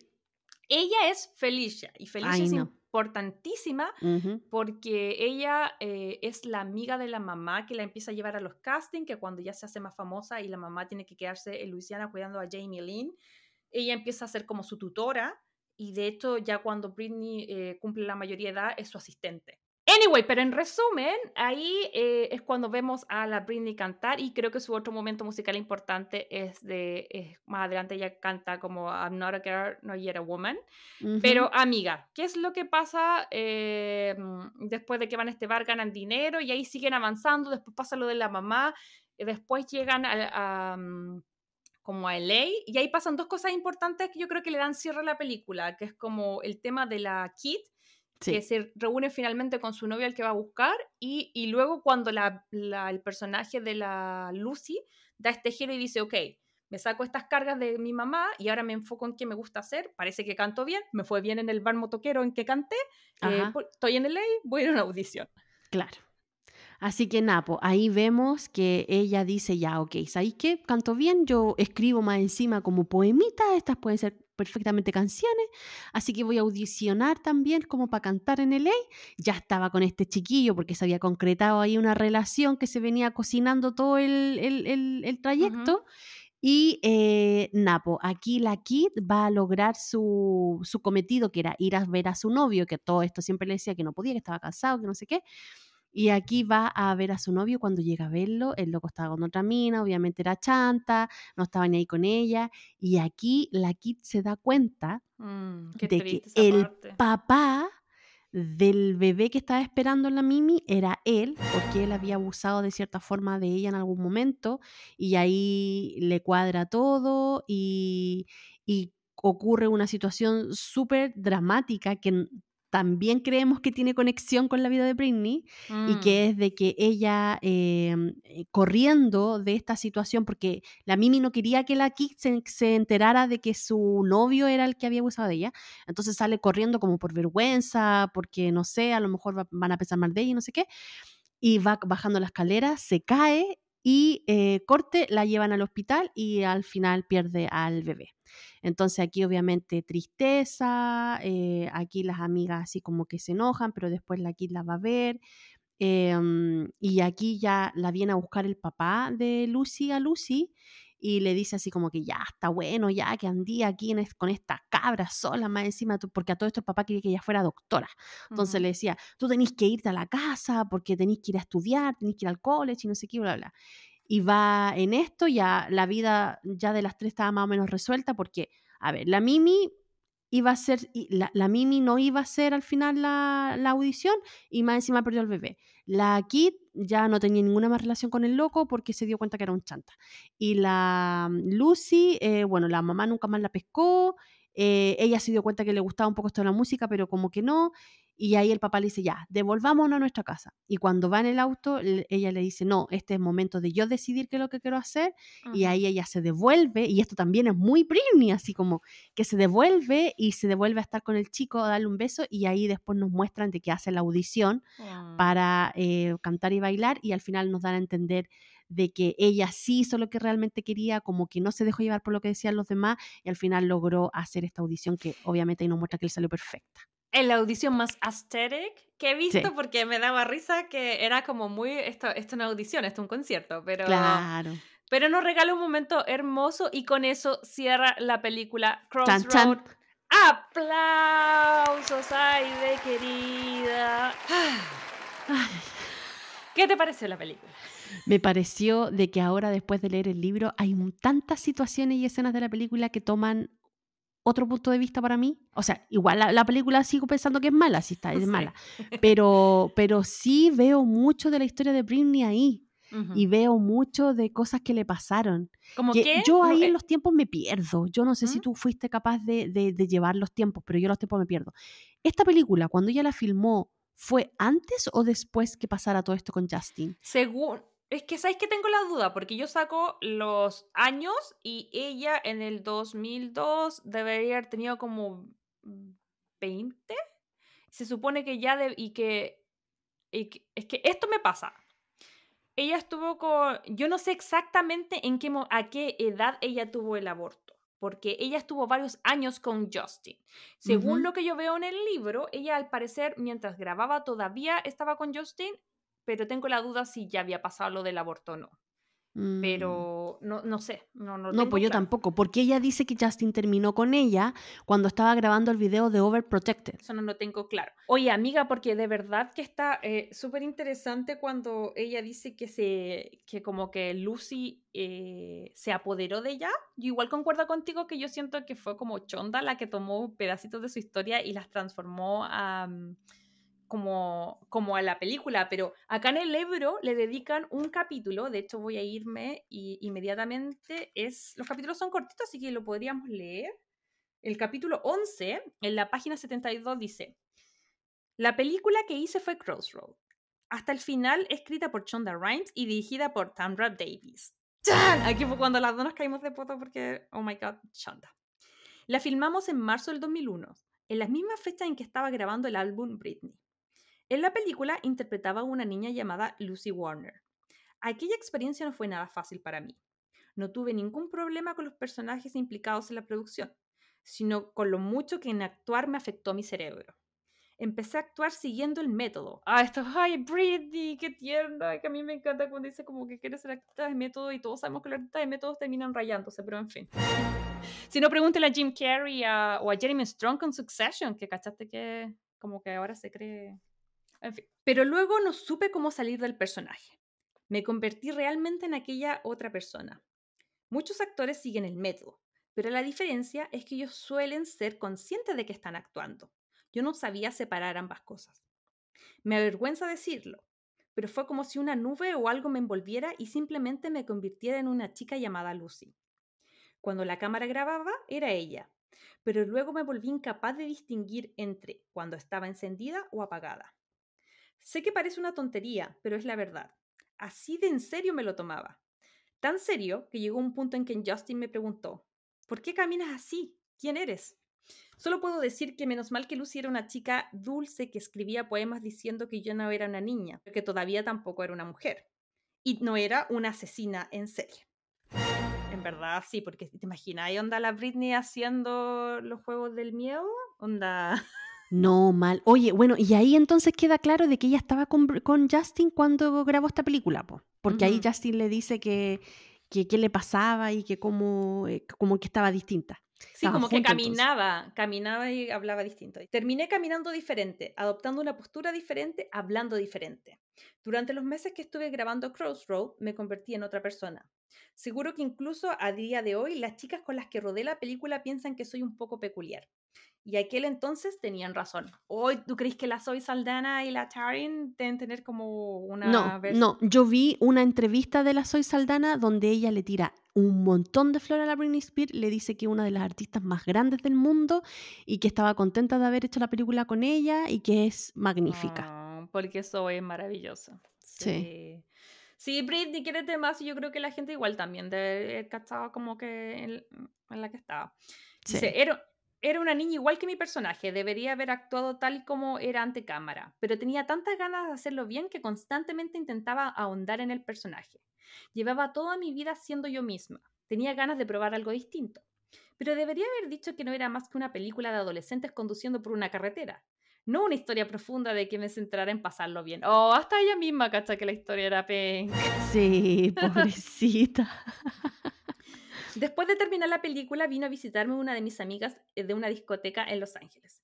Estábamos en una farmacia CVS, CVS es como ir a la Salcobran, a la Cruz Verde, algo así. Y juro por Dios que simplemente entré en la tienda y empecé a charlar como era antes. Compramos y de repente volví a ser yo misma. Cuando salí de allí, por fin había roto el hechizo en que me había sumergido la película. Ir a comprar un maquillaje con aquella amiga fue como agitar una varita mágica. Entonces me cabrié. Hasta aquí llegó. O sea, básicamente ahí se rompió la, la Lucy. Como que llegó una amiga de carrete. Y le a dijo, vamos a comprar maquillaje. eh, la típica, pues, la amiga que te saca a comprar para que pasen todas tus penas y tus males. Por lo menos mi amiga era, me veían triste, vámonos de shopping. Sí. Oye, pero ¿qué opináis tú con respecto a que le haya pasado eso? Yo creo que igual a mí también cuando leí estas palabras me dio cosita, porque siento que ella estaba tratando de hacer lo mejor de sí, porque viene Sí. de una familia que aunque fuera como el hoyo, era súper exigente. Entonces era como, tiene que ser buena cantante, bueno, así me voy a dedicar a la actuación, tengo que ser buena actriz. Y obviamente no tenía como estudios de actuación ni herramientas, entonces ella intentó hacer lo que más pudo y como que como que el personaje se la terminó comiendo en su visión. Yo creo que de cierta forma la Britney es, es- es como víctima del no decir que no. ¿Cachai? Y Mm. aparte, y eso de no decir que no, porque quien lo dice muchas veces en el libro, eh, y que es decirle que sí a todo, sí a todo, sí a todo, también la hace ser más perfeccionista con, con ella misma y también dura con ella misma. Y eso también lleva a que uno de- realice una poca autoestima. Entonces ahí yo creo que se le juntó todo esto y Mm. llegaba a ese punto donde ella se exigía más y se exigía más para llegar como a esos estándares que a lo mejor ella tenía en su cabeza y que a lo mejor ni siquiera lo, lo- lo necesitaba, así como decía ahí, a lo mejor debería haberse divertido nomás grabando Sí, la, la película siendo ella y ya. Era una película floppy, light, ¿cachai? Como que no era así como... No era el cubo, ¿cachai? Como que la Claro, pobre lo po. intentó, entonces más cariño me da. Oye, déjame terminar de leer, eh, me queda un parrafito para terminar el capítulo, porque acá también es la otra noticia que todos nos hagamos de fotos, sobre todo acá Crazy Lovers, porque eh, nos ataña a nuestro género querido. Dice, aquello fue el principio del fin de mi carrera como actriz y me sentí aliviada. Las finalistas para el papel de la protagonista del diario de Noah fuimos Rachel McAdam y yo. Eh, a pesar de que hubiera sido divertido volver a encontrarme con Ryan Gosling tras nuestra época en, en el club de Mickey Mouse, me alegro de que no me eligieran. Si hubiera sucedido, en vez de trabajar en mi álbum In the Sun, hubiera actuado día y noche como si fuera una rica heredera de la década de los 40. oh, pobrecita. Estoy Oye, segura- espérate, espérate. Entonces ella estuvo con Ryan Gosling en el Mickey Mouse, pero después estuvo con... Ah, no, no, nada que ver.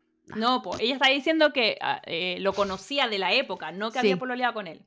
Porque sí, de sí, hecho creo que si no me equivoco en algún momento escuché, porque tú sabes que esta información que vive en mi cabeza, ella le gustaba a Ryan cuando chica, a ella y a Cristina, pero obviamente Ryan es más grande, entonces como no las pescabas, porque Era grande. obviamente no es lo mismo 22 y 24 que 8 y 10. po. Claro, pues distinto. Ahí Mm, él no las pescaba. Mm. Entonces dice, estoy segura que gran parte del problema se debía a que aquella fue mi primera experiencia como actriz. Supongo que hay intérpretes que han enfrentado algo similar, que han, ido, que han tenido dificultades para separarse del personaje.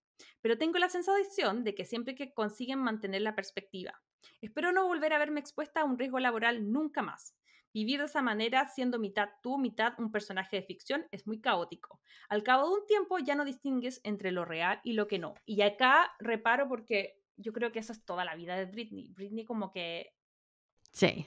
Oye amiga, y, y ahora que salió este videotape de, de la, mm, de la Britney haciendo el casting, ¿qué, qué, qué te hubiese pasado con la versión de la Britney Notebook? No, no, no, no me, no me entra, no me, no me cabe. Eh, Yo encuentro que Rachel McAdams, gracias por hacer ese personaje, está muy bien y menos mal que, que Britney no lo rechazó por irse a grabar el disco o no sé qué cosa iba a hacer. In the Zone. Pero, pero sí, no, menos mal que lo rechazó, gracias. A mí me pasa cuando leí el libro fue como que en mi mente fue como, ¿qué hubiese pasado si? ti, ti, ti, ti? Y en mi mente yo veía así como a la Britney corriendo los premios en TV, saltando arriba de Ryan Gosling, dándole un beso, sabían Ah. su pololo, ¿cachai? Como que ta, ta, ta, como el efecto mariposa, así, ta, ta, ta, ta, ¿cachai? Como que, ah, entonces- Pero ¿sabes qué? ¿Dónde se me hubiera gustado verla y me quedé con las ganas?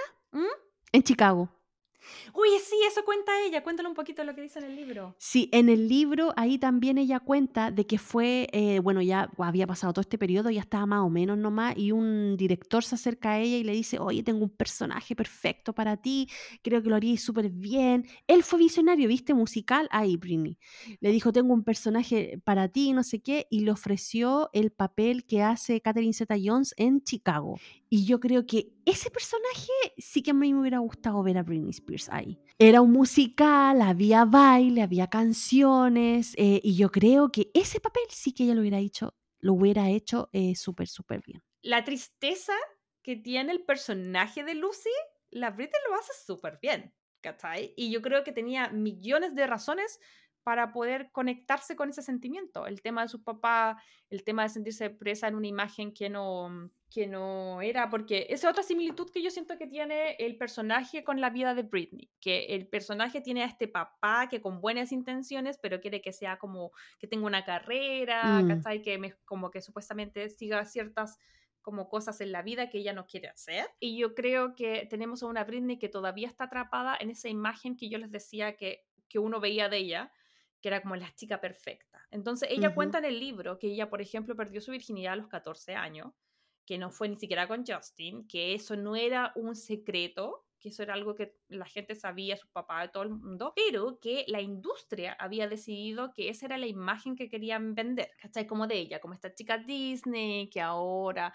estaba un poco mayor y que todo el mundo la, la deseaba, y yo creo que eso también es súper torcido, porque eso la industria no lo hace porque se le se le ocurrió. Eso lo hace porque, digamos con cosas, el tema del machismo, del ver a las jóvenes vírgenes como objeto de deseo, estaba súper naturalizado en la cultura de la época.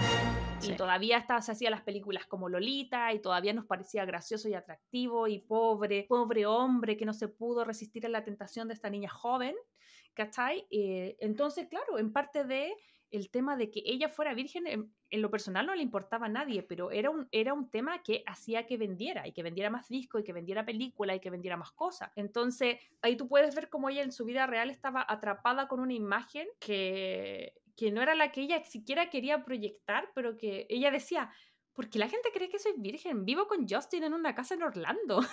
como, No, y lo otro, lo otro que decía, por más que la gente se esmeraba de vender esta imagen de niña pura, virginal, em, delicada, inocente, pero igual esa misma imagen atraía a todos estos viejos verdes que decía ella que veían el público y que la miraban con cara de deseo.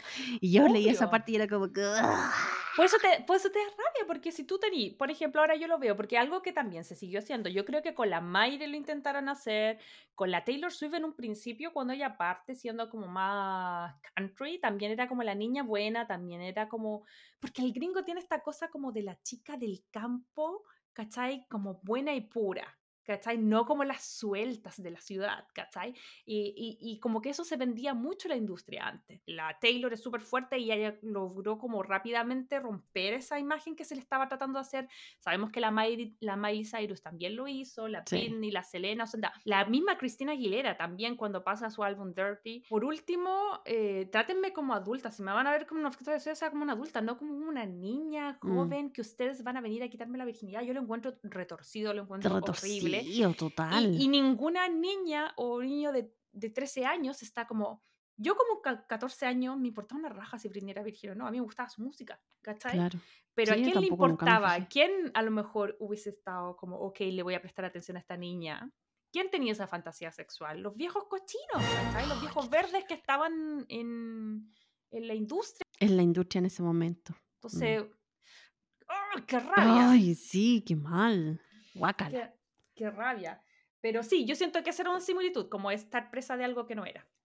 Sí, yo la estoy comparando ahora, ahora que estáis hablando, cómo han llevado la carrera, por ejemplo, Taylor Swift, y, o cómo ha llevado la carrera Dua Lipa. ujú. Eh, trato de hacer ese sí. Son, y se nota, se nota la diferencia, son otros tiempos. Dua Lipa nunca se demostró así como una niña inocente, al tiro, aquí te la traigo, Peter. Así como que. y la, la, la Taylor es como más así como American Sweetheart y todo el asunto, pero ahora en el último concierto que vimos, igual mostró como su lado, que puede ser todo, ¿cachai? Puede ser la niña melancólica, tierna, que llora por un romance roto, y puede ser también la mujer eh, agresiva, empoderada, sexy, ¿cachai? Eh, y eso me gusta, que no la cataloguen ni la dejen ahí en un solo tipo de, de mujer, por así decirlo. Sí, pues eso es heavy, por eso yo siento que eh, no es lo mismo, no es lo mismo, no era lo mismo, no sé si ahora será lo mismo, pero en ese momento no era lo mismo ser hombre o ser mujer en la industria. Y yo siento que tanto Britney como Justin, si bien tienen carreras similares, en el sentido que ambos vienen de Mickey Mouse Club, después se hacen famosos en forma solitaria, ella en el libro dice que em, el camino, entre comillas, no sé si fácil, pero lo que estaban haciendo muchos de los de Mickey Mouse Club, Club era de Mickey Mouse Club era como hacer grupos. Y por eso Jay-Z, que también estaba en, en, ese programa, se junta con Justin y con otras personas más y, y se crea en Sync. Eh, pero ella y Cristina Aguilera querían ser como solistas, entonces les tomó un poquitito más ser famosas. Si se fijan, eh, la, la, Britney teloneaba en Sync, porque en Sync lo logró más rápido, como boy band. Y yo creo que a ellos se les midió con una vara distinta. Cuando, cuando Justin se hace como solista, que es básicamente la época en que rompe con la Britney eh, y, saca su, su disco debut, em, yo siento que para él siempre fue más cómodo eh, el trato que tuvo la prensa. De hecho, si uno lee el libro, también te da rabia porque le pasa con Justin, le pasa con Kevin Federland, que es su ex marido, su segundo marido, porque recuerden que el primero fue eh, el que, se el que duró 45 horas. 55 horas. Oye, me acuerdo también cuando eso pasó. Y después viene Kevin Federland, que es este bailarín, que es el papá de sus hijos, y que después en un momento le agarra un poco de fama porque empieza como a cantar, se le sube el humo a la cabeza, ya no pesca a la Britney, que está recién parida con todo hijo, porque además los tuvo súper seguido. Ella quedó embarazada a los tres meses de tener a su primer hijo, queda embarazada del segundo. Em, y, y, después tuve en una fiesta que Kevin Federland se pone a carretear con Justin eh, así como aquí no ha pasado nada y esta otra recién paría en la casa con los cabros chicos. Eh, y la loca después se va a una noche de, de copetes con sus amigas, pero no. Así el tremendo titular de la madre desnaturalizada, weón, que no sé qué y que. ¡Ay, qué terrible! Sí, a mí me pasa eso con, como con el tema de Justin, que yo creo que ustedes están súper como conscientes de que lo que ha, salido más en redes sociales, donde se destapa el tema de que ella tiene un aborto eh, consensuado por ambos. Ella dice que fue idea de Justin, y que, pero finalmente ella también accedió. Eh, y fue lo, que, lo primero que destapa unas semanas antes de que, de que el libro se exponga. Y obviamente todos estamos como, oh, eh, Justin, Justin, Justin. A mí me pasa que eh, después de haberme leído el libro, más allá de si ella se hizo un aborto o no, porque fue una decisión que ella ha dicho, y lo dice en el libro, que ella se arrepiente de haber tomado, que fue netamente tomada porque se dejó llevar por lo que le dijo Justin, que no quería ser papá eh, a los 19, y porque estaba en el pic de su carrera, etcétera, etcétera, etcétera. Pero más allá de eso, es una decisión que ellos tomaron. A mí lo que me pasa y que me duele el alma cuando leí el libro es como ella cuenta cómo fue ese aborto. Porque acá en Estados Unidos y en California el aborto es legal y yo me imaginé que ellos habían ido a una clínica con todas las medidas eh, para proteger la integridad de la Britney, pero no fue así. Onda, eh, el tipo no solamente le la hizo la instó a que se hiciera el aborto, sino que de una forma súper poco segura. Ella se tomó unas, se encerró en un baño y se tomó unas pastillas para perder la guagua. Eso fue lo que hizo y nadie podía saber, porque si no iba a ser un escándalo. Entonces ella se lo ocultó a todo, hasta su familia.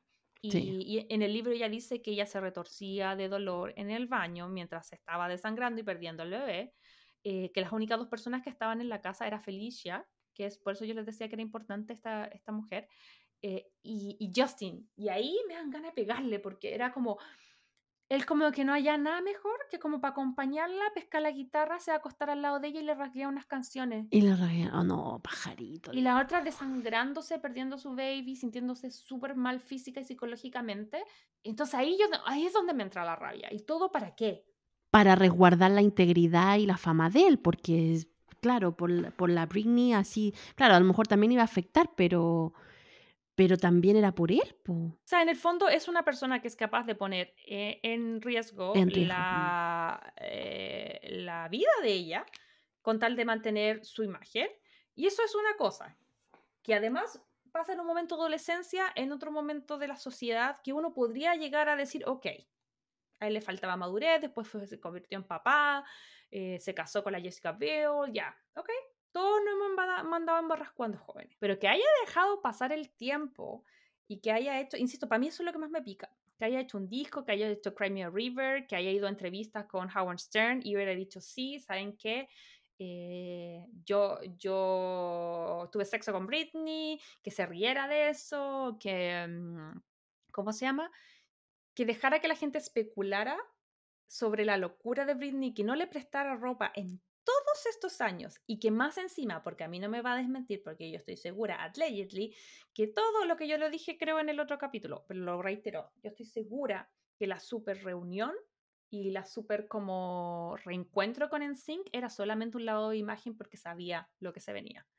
Entonces, bajo todo eso, yo no me, yo no me puedo tragar a, no me puedo tragar a Justin, ¿cachai? Como no puedo. Sí, mira, yo te había dicho antes de que, claro, injustificable lo que hizo él totalmente, eh, pero también hay que darle el beneficio de la duda en el sentido de que él estaba inserto en una industria muy machista. Él quería sentirse que pertenecía a esa industria porque su hambre de fama obviamente lo llevó a hacer otras cosas que a lo mejor si él mira para atrás en estos momentos dice, puta, la cagué. Em, y como te decía, o sea, el que no se ha mandado cagar cuando joven, eh, que tire la primera piedra, eso sí, reaccionó súper mal y, y, estuvo súper mal lo que hizo con Britney, pero yo creo que él también era víctima de cierta forma de la industria, entonces a lo mejor en ese momento él no lo vio con los ojos de que qué mal ser humano estoy siendo, pero, pero, claro. Como, pero claro, yo creo que también de cierta forma, aunque no, no lo quiero victimizar tampoco, pero de cierta forma igual él fue víctima de toda la situación. Fue un conche su madre, sí, fue un conche su madre, pero, pero también era pendejo, pues, ¿cachai? Era pendejo, estaba en una industria que también se lo estaba comiendo, que lo único que quería es ser famoso. Sí. Entonces, complicada situación. Sí, obvio que el disco de como tirándole caca con ventilador a Britney era lo que probablemente la disquera le estaba diciendo. Y yo te concuerdo, en eso, tienes un punto. Pero yo creo que si él genuinamente, a nosotros no nos debe nada, ninguno de los dos nos debe nada, pero yo creo que si él se hubiese disculpado en su momento, con el tiempo, en algún momento con Britney, Britney jamás incluye eso en el libro. Pero yo te diría que nunca pasó. No, yo no creo que haya pasado. No creo que haya pasado. Y ojalá que con todo esto, yo creo que va a tener que hacer algo. Va a tener que hacer algo, si no. Es que ahora es fome porque ahora lo, todo lo que va, llegue a hacer va a ser por PR, por relaciones públicas. ¿Cachai? Y más encima con toda esta cuestión se está cagando de nuevo a los en Ay, pobre Lance, me cae tan bien Lance. De hecho, yo vi unas teorías conspirativas, ya esto porque TikTok es muy heavy, porque a oh. todo esto vi dos cosas que me llamaron la atención en TikTok. Una que decía que el tipo tenía una hija mayor, porque él, él tiene hijos más o menos chicos, no sé las edades, pero 8, 9, 10, 11, 12, no sé, con la Jessica Biel. Sí. Pero al parecer tendría como una hija oculta de veintitantos años, que habría tenido no sé con quién, eh, pero que todo el mundo hace como la teoría conspirativa que tendría más o menos la misma edad del bebé que abortó Britney, y es una niña. ¿sabes? Entonces dicen, pucha, a la otra le hizo abortar y con otra, a lo mejor también lo intentó con la otra mamá y no pudo, y, y supuestamente lo que decían en este TikTok conspirativo, allegedly, es que él pagaba para mantenerla en silencio, pero que ella está en su vida, y hay un montón de videos de esta tipa que tiene como ahora 22, 23, como con él, y como que es como de las amigas, pero en verdad como que tiene una relación mea padre-hijo, que ya no lleva el nombre Timberlake, pero al parecer sería su hija, ¿cachai? Entonces, eso es como no, heavy. Ya, ya mucho. Oh, ¿Te imaginas que sea cierto, weón? ¿Más hijo de puta? ¿cachai? Y, y el otro que me pareció súper heavy es el tema de cómo a la Britney se le tomó mucho el tema del adulterio, de que había sido mala y que mm. lo había engañado, porque, onda, era la peor bruja del este porque eh, no había, eh, Brit, eh, Justin había descubierto que no era virgen, porque ese era el gran tema en esa época, cuando terminan, como que él, ella le había mentido y todo. Y resulta que este tipo le había puesto el gorro, aquí muestran, en, o sea, por lo menos en el libro ya habla, le habían puesto el gorro millones de veces. Esto nombra que cuando iba a Inglaterra le habían sacado unas fotos con una niña de la Old Saint. Y después dice que él, curado y volado, le había dicho a un bailarín de la Britney, así como, ah, esta me la comí anoche, ¿cachai? Como que me acosté con esta noche. Y como Internet tiene mucho tiempo y los TikTokers también, descubrió el TikTok donde pescan el libro y empiezan, porque la Britney dice las fechas y que estaba en Las Vegas en tal año para tal premiación y todo. Hubo una mina que se dedicó y miró las fechas y dijo, ¿quién más estaba en esta, en esta, en, en Las Vegas, en esta presentación, el mismo año? Y la Britney dice, eh, al parecer también se acostó con tal persona, que, pero no voy a dar su nombre porque todavía es famosa, porque ya está casada y tiene hijos y no quiero que se sienta mal. ¿Cachai? Pero las personas fueron y le buscaron y sabéis que hicieron todos los cruces de información y al parecer esa persona sería Gwen Stefani. ¡Oh, Chan! Allegedly. No sé, eso es fuente TikTok, no es nada comprobado, pero, pero por eso te digo que al final eh, eso es lo que da lata. Pucha, si todo el mundo se manda embarrada, todo el mundo a lo mejor ha, ha puesto los cuernos por ahí, qué sé yo, pero además hacer plata, dejar... Y, y, lo peor de todo es que el loco habría pero muerto en su ley, que hayan pin bombín si no sale este libro. ¿Cachai? Sí, no, no, yo creo que ahí él no se tiene que haber disculpado por todo esto. igual de cierta forma yo creo que Britney estaba como media resentida con él. Yo creo que por eso también se manda esta bombita. Porque si tuviera solucionado el tema con él, no sé si hubiera hablado tanto de él en este libro, pero lo que cuenta y todo lo que habla eh, es porque de cierta forma igual tiene su espina ahí en el corazón clavada y que este loco se la dejó. Obvio, porque de hecho era una información que no manejaba nadie. O sea, el tema de que el papá de la Britney era penca, todos sabíamos, que la familia era penca, todos sabíamos, pero el tema del aborto era algo que solamente ellos sabían y que de verdad que ella lo saca. Y creo que en alguna parte del libro ella dice, hay dos cosas que me cambiaron para siempre, la conservaduría y mi término con Justin. Mm. ¿Cachai? Y, por todo internet está el tema de, cómo uno puede volver a ver la letra de la canción Every Time. Ay, no me digáis nada, esa canción. Por Dios, que yo también la volví a ver el video y todo, y fue como. Que en su momento todo el mundo pensó que era como una respuesta al video que había sacado Justin Timberlake, que era Cry Me a River, donde salía una modelo o una persona, que, una actriz que se veía con un look muy Britney. Eh, y que básicamente esbozaba que como que le había sido infiel y que mm, y como que supuestamente Britney había respondido con esto y todo ese otro tema ya me fui en otra bola ¿por qué sexualizamos la palabra bebé? ¿cachai? porque en el fondo ella dice eh, em, I guess I need you baby y nosotros al escuchar baby dijimos ah está hablando de Justin y siempre pensamos que está hablando de Justin, pero ella literal está hablando de un bebé, ¿cachai? Y si uno traduce la canción, dice, em, cada vez que trato de volar me caigo, estoy sin alas, me siento tan pequeña, supongo que te necesito, bebé. Cada vez que te veo en mis sueños me aparece tu cara, eh, me está eh, hunting, es como, ay, se me fue la palabra. Tu fantasma me persigue, supongo que te necesito, baby. ¿Cachai? Y, y el coro dice, a veces quiero creer que tú estás aquí, es la única forma de ver claramente qué fue lo que hice. Y tú pareces como removerme, ¿cachai? Y, em, y, básicamente está hablando del, del, bebé que perdió, ¿cachai? Pero allegedly todo esto, porque ella en ningún momento en el libro dice, oye, este video que hice fue dedicado a mi hijo. No, estas son las conclusiones que el fandom ha sacado. En una de esas no es así, pero claro, eh, la, la, historia recobra fuerza después de leer el libro. Obviamente el fandom algo tiene que decir porque fueron ellos quienes con el movimiento de Free Britney logran sacarla de ahí, ¿cachai? Y en el video ella está en, una, está en un hospital, ella corre, se ve una mujer, ella se está tratando como de ahogar en una tina, se ve, pelea con, con un actor que se ve muy igual a Justin, en el fondo, en este hospital, cuando ella camina por los pasillos, detrás hay una mujer teniendo un bebé, y este bebé después se fusiona con ella tratando de salir como, ¿cachai? De latina, como que todo el mundo en su momento fue como, es un renacer, y era como, no, en verdad le está hablando directamente al baby, al parecer. Em, y qué heavy, y qué heavy, y en el libro como que eso fue lo único que me, a mí me gustó como, como de ver que uno lee todas estas cosas y dice como, ¡ay, no! Como, como nadie se daba cuenta y ver que los fans que la conocen sí se daban cuenta porque ella cuenta un montón en el libro como de que ya, me obligan a hacer la residencia en Vegas, voy a ir, pero voy a bailar sin ganas.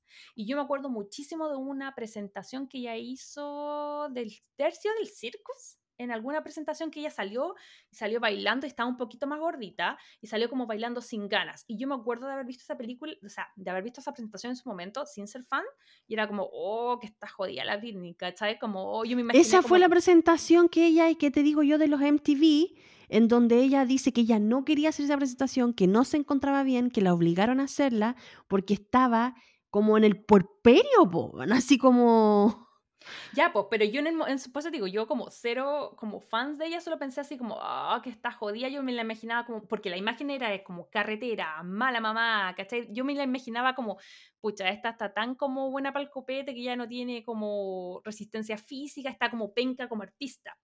Pero ahora me di cuenta, y eso es lo que los fans que de verdad la conocían pudieron darse cuenta, que en el fondo cada vez que aparecía lo hacía mal, sin ganas, cuando le hacían enunciar las residencias, la, la loca iba, caminaba no daba la entrevista y se iba.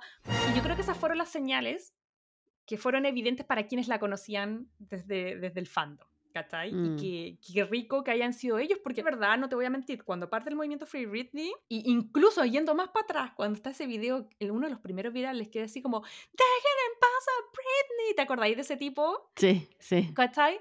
Eh, uno se reía y uno decía, esta gente está loca, ¿cachai? Como que se rayaron con su fanatismo y, sin embargo lograron terminar una conservaduría de 13 años súper injusta que tenía básicamente cautiva a una persona. No, y me da, me dio gusto leer el agradecimiento que ella le da a su fandom y el agradecimiento que le da también a la comunidad LGBTQ+, ujú. eh, y, y me gusta de que haya reconocido de que su libertad y este como despertar de ella y estas luchas, más que nada, de querer seguir luchando por su libertad, eh, se la debe también a, a que el fandom le dio eh, el empujoncito que necesitaba. Y ahí es donde me lleva a esta cuestión de que, claro, aquí en la película nosotros vemos de que ella estaba con su papá, pero igual como bien sola, y en el libro a mí me deja como una espinita de que ella siempre estuvo muy sola, Uh, como que ella hablaba de esta tal Felicia, que era la que más estaba como en su momento, cuando ella se enamora, se enamora así como harto de la gente con la que está, pero es una persona que yo creo que, que debe costarle mucho confiar. De hecho, ella lo dice en el libro, Mm. confiar en la gente que está muy sola y estos actos de amor, ¿cachai? Eh, para ella deben ser súper escasos en su vida. Entonces, al ver que gente que nunca la había visto físicamente, pero que sí la, le sigue su carrera, hayan tenido este gesto de aparecer en la televisión con poleras que digan Free Britney, con ir a las manifestaciones y, abogar por ella en realidad, fue lo que le dio la fuerza para poder eh, contratar un abogado extra, empezar a hacer el papeleo. eh, y me gusta que lo reconozca ella en el libro. Mm. Que, que diga, sin ustedes yo no podría haber hecho esto. Sí, po, porque como tú decías, este tipo, bueno, como todos los abusadores, la tenía aislada. De hecho, esta, esta señora Felicia, ella dejó de trabajar con la Britney porque el papá le dijo así como, eh, no, Britney ya no quiere como más como trabajar contigo, ¿cachai? Y como que le iba quitando los pololos que la, la envalentonaban, los amistades. Ella habla de que había una maquilladora que también en algún momento le dijo, oye, estás con un ritmo de trabajo súper heavy, y al otro día ya la maquilladora no apareció. ¿Cachai? Entonces, como tú dices, qué rico que, que hayan aparecido eh, los fans y que ella también haya reconocido porque hay un antes y después en eso. Amiga, pero ya, sumando y restando, eh, película, libro, eh, quiero que me cuentes cuántos corazones le pones a la película eh, y por qué, y alguna conclusión final, porque yo siento que acá el libro es cuento aparte de, de la calidad como de película. Es que sabéis que en este, en este capítulo Crazy Lover es una mezclanza entre la película, libro, película, libro, pero es que nosotras de verdad no podemos separar la película del libro. Porque vemos muchas cosas del libro y de su vida en la película. Entonces, para nosotros es como toda una misma historia. Y por eso hemos ido tanto así como saltándonos entre ya. Y la película hacía esto, pero también ella, y cosas del libro, porque lo vemos como, como un todo. Ella en el libro decía en alguna parte de que le había costado un montón despegarse del papel de Lucy después que hizo esta, esta película. Y, y yo creo que no es que le haya costado, sino que indirectamente, inconscientemente, Lucy es Britney, Britney es Lucy. Entonces, claro, más aún le iba a ser difícil despegarse del papel. Entonces, por todo eso, eh, yo personalmente a la película, ya separándola un poco de, de todo lo que es Britney, yo le pongo un uno, de verdad, un, un corazoncito, porque de verdad no se merece más. Lo siento, Chonda, este es tu talón de. Aquiles, pero, pero es que no, es que no da para más. Yo quería profundizar. Esta, esta cuestión era un drama. E- Y, y- y no tuvo profundiz no, no profundizaron en ninguna de las historias, así que no. Pero lo que es, si mezclo la película, el libro, eh, no sé, yo le pongo un 5. o sea, ahí, varío porque de verdad es como cuando vaya al cine y te poní y vaya a ver la película así como con, con efecto, ¿cachai? Entonces, es- esto me pasó a mí en ver la película y después leer el libro. Como que tuve este, este efecto 3D, como que me tiraron agüita, me movieron las patitas, todo. Como, como que eso me pasó. Como que pude empatizar más con el personaje de Lucy después de leer el libro. ¿Y tú? ¿Sabes qué me pasa parecido? Eh, voy a ser honesta, la película, como película Crazy Lovers, yo le pongo dos corazones. Eh, creo que no es necesario verla, incluso si están en el hype de Britney. Si no son fans, si no les interesa, quédense con este capítulo. Eh, pero yo creo que igual fue un ejercicio importante y agradezco que nosotras la hayamos visto y se lo hayamos podido comentar en el sentido de que, como tú dices, lo que hace interesante la película es poder encontrar los pedacitos de Britney Spears en la película y que eso se va viendo a través del libro. Ahora, si quieren solo ver la película como película, que es a lo que atañe este podcast, Dos Corazones, eh, no la subo nada más porque en realidad los únicos momentos bonitos son como los musicales, siento yo como hemos dicho, yo habría hecho un musical de Britney y ahí le hubiera Exigimos un musical de Britney. Por favor, que alguien produzca una película musical de Britney. Así es, yo le habría puesto 10 corazones si fuese sido un musical. Pero eso, Crazy Lovers, eso es eh, nuestra opinión de eh, Crossroad, y, pero igual agradezco el ejercicio de haberla visto. Así que ahí ya lo dejamos a ustedes si quieren, si son fans acérrimos, vayan a verla y si no, quédense con este capítulo. Divas del Corazón.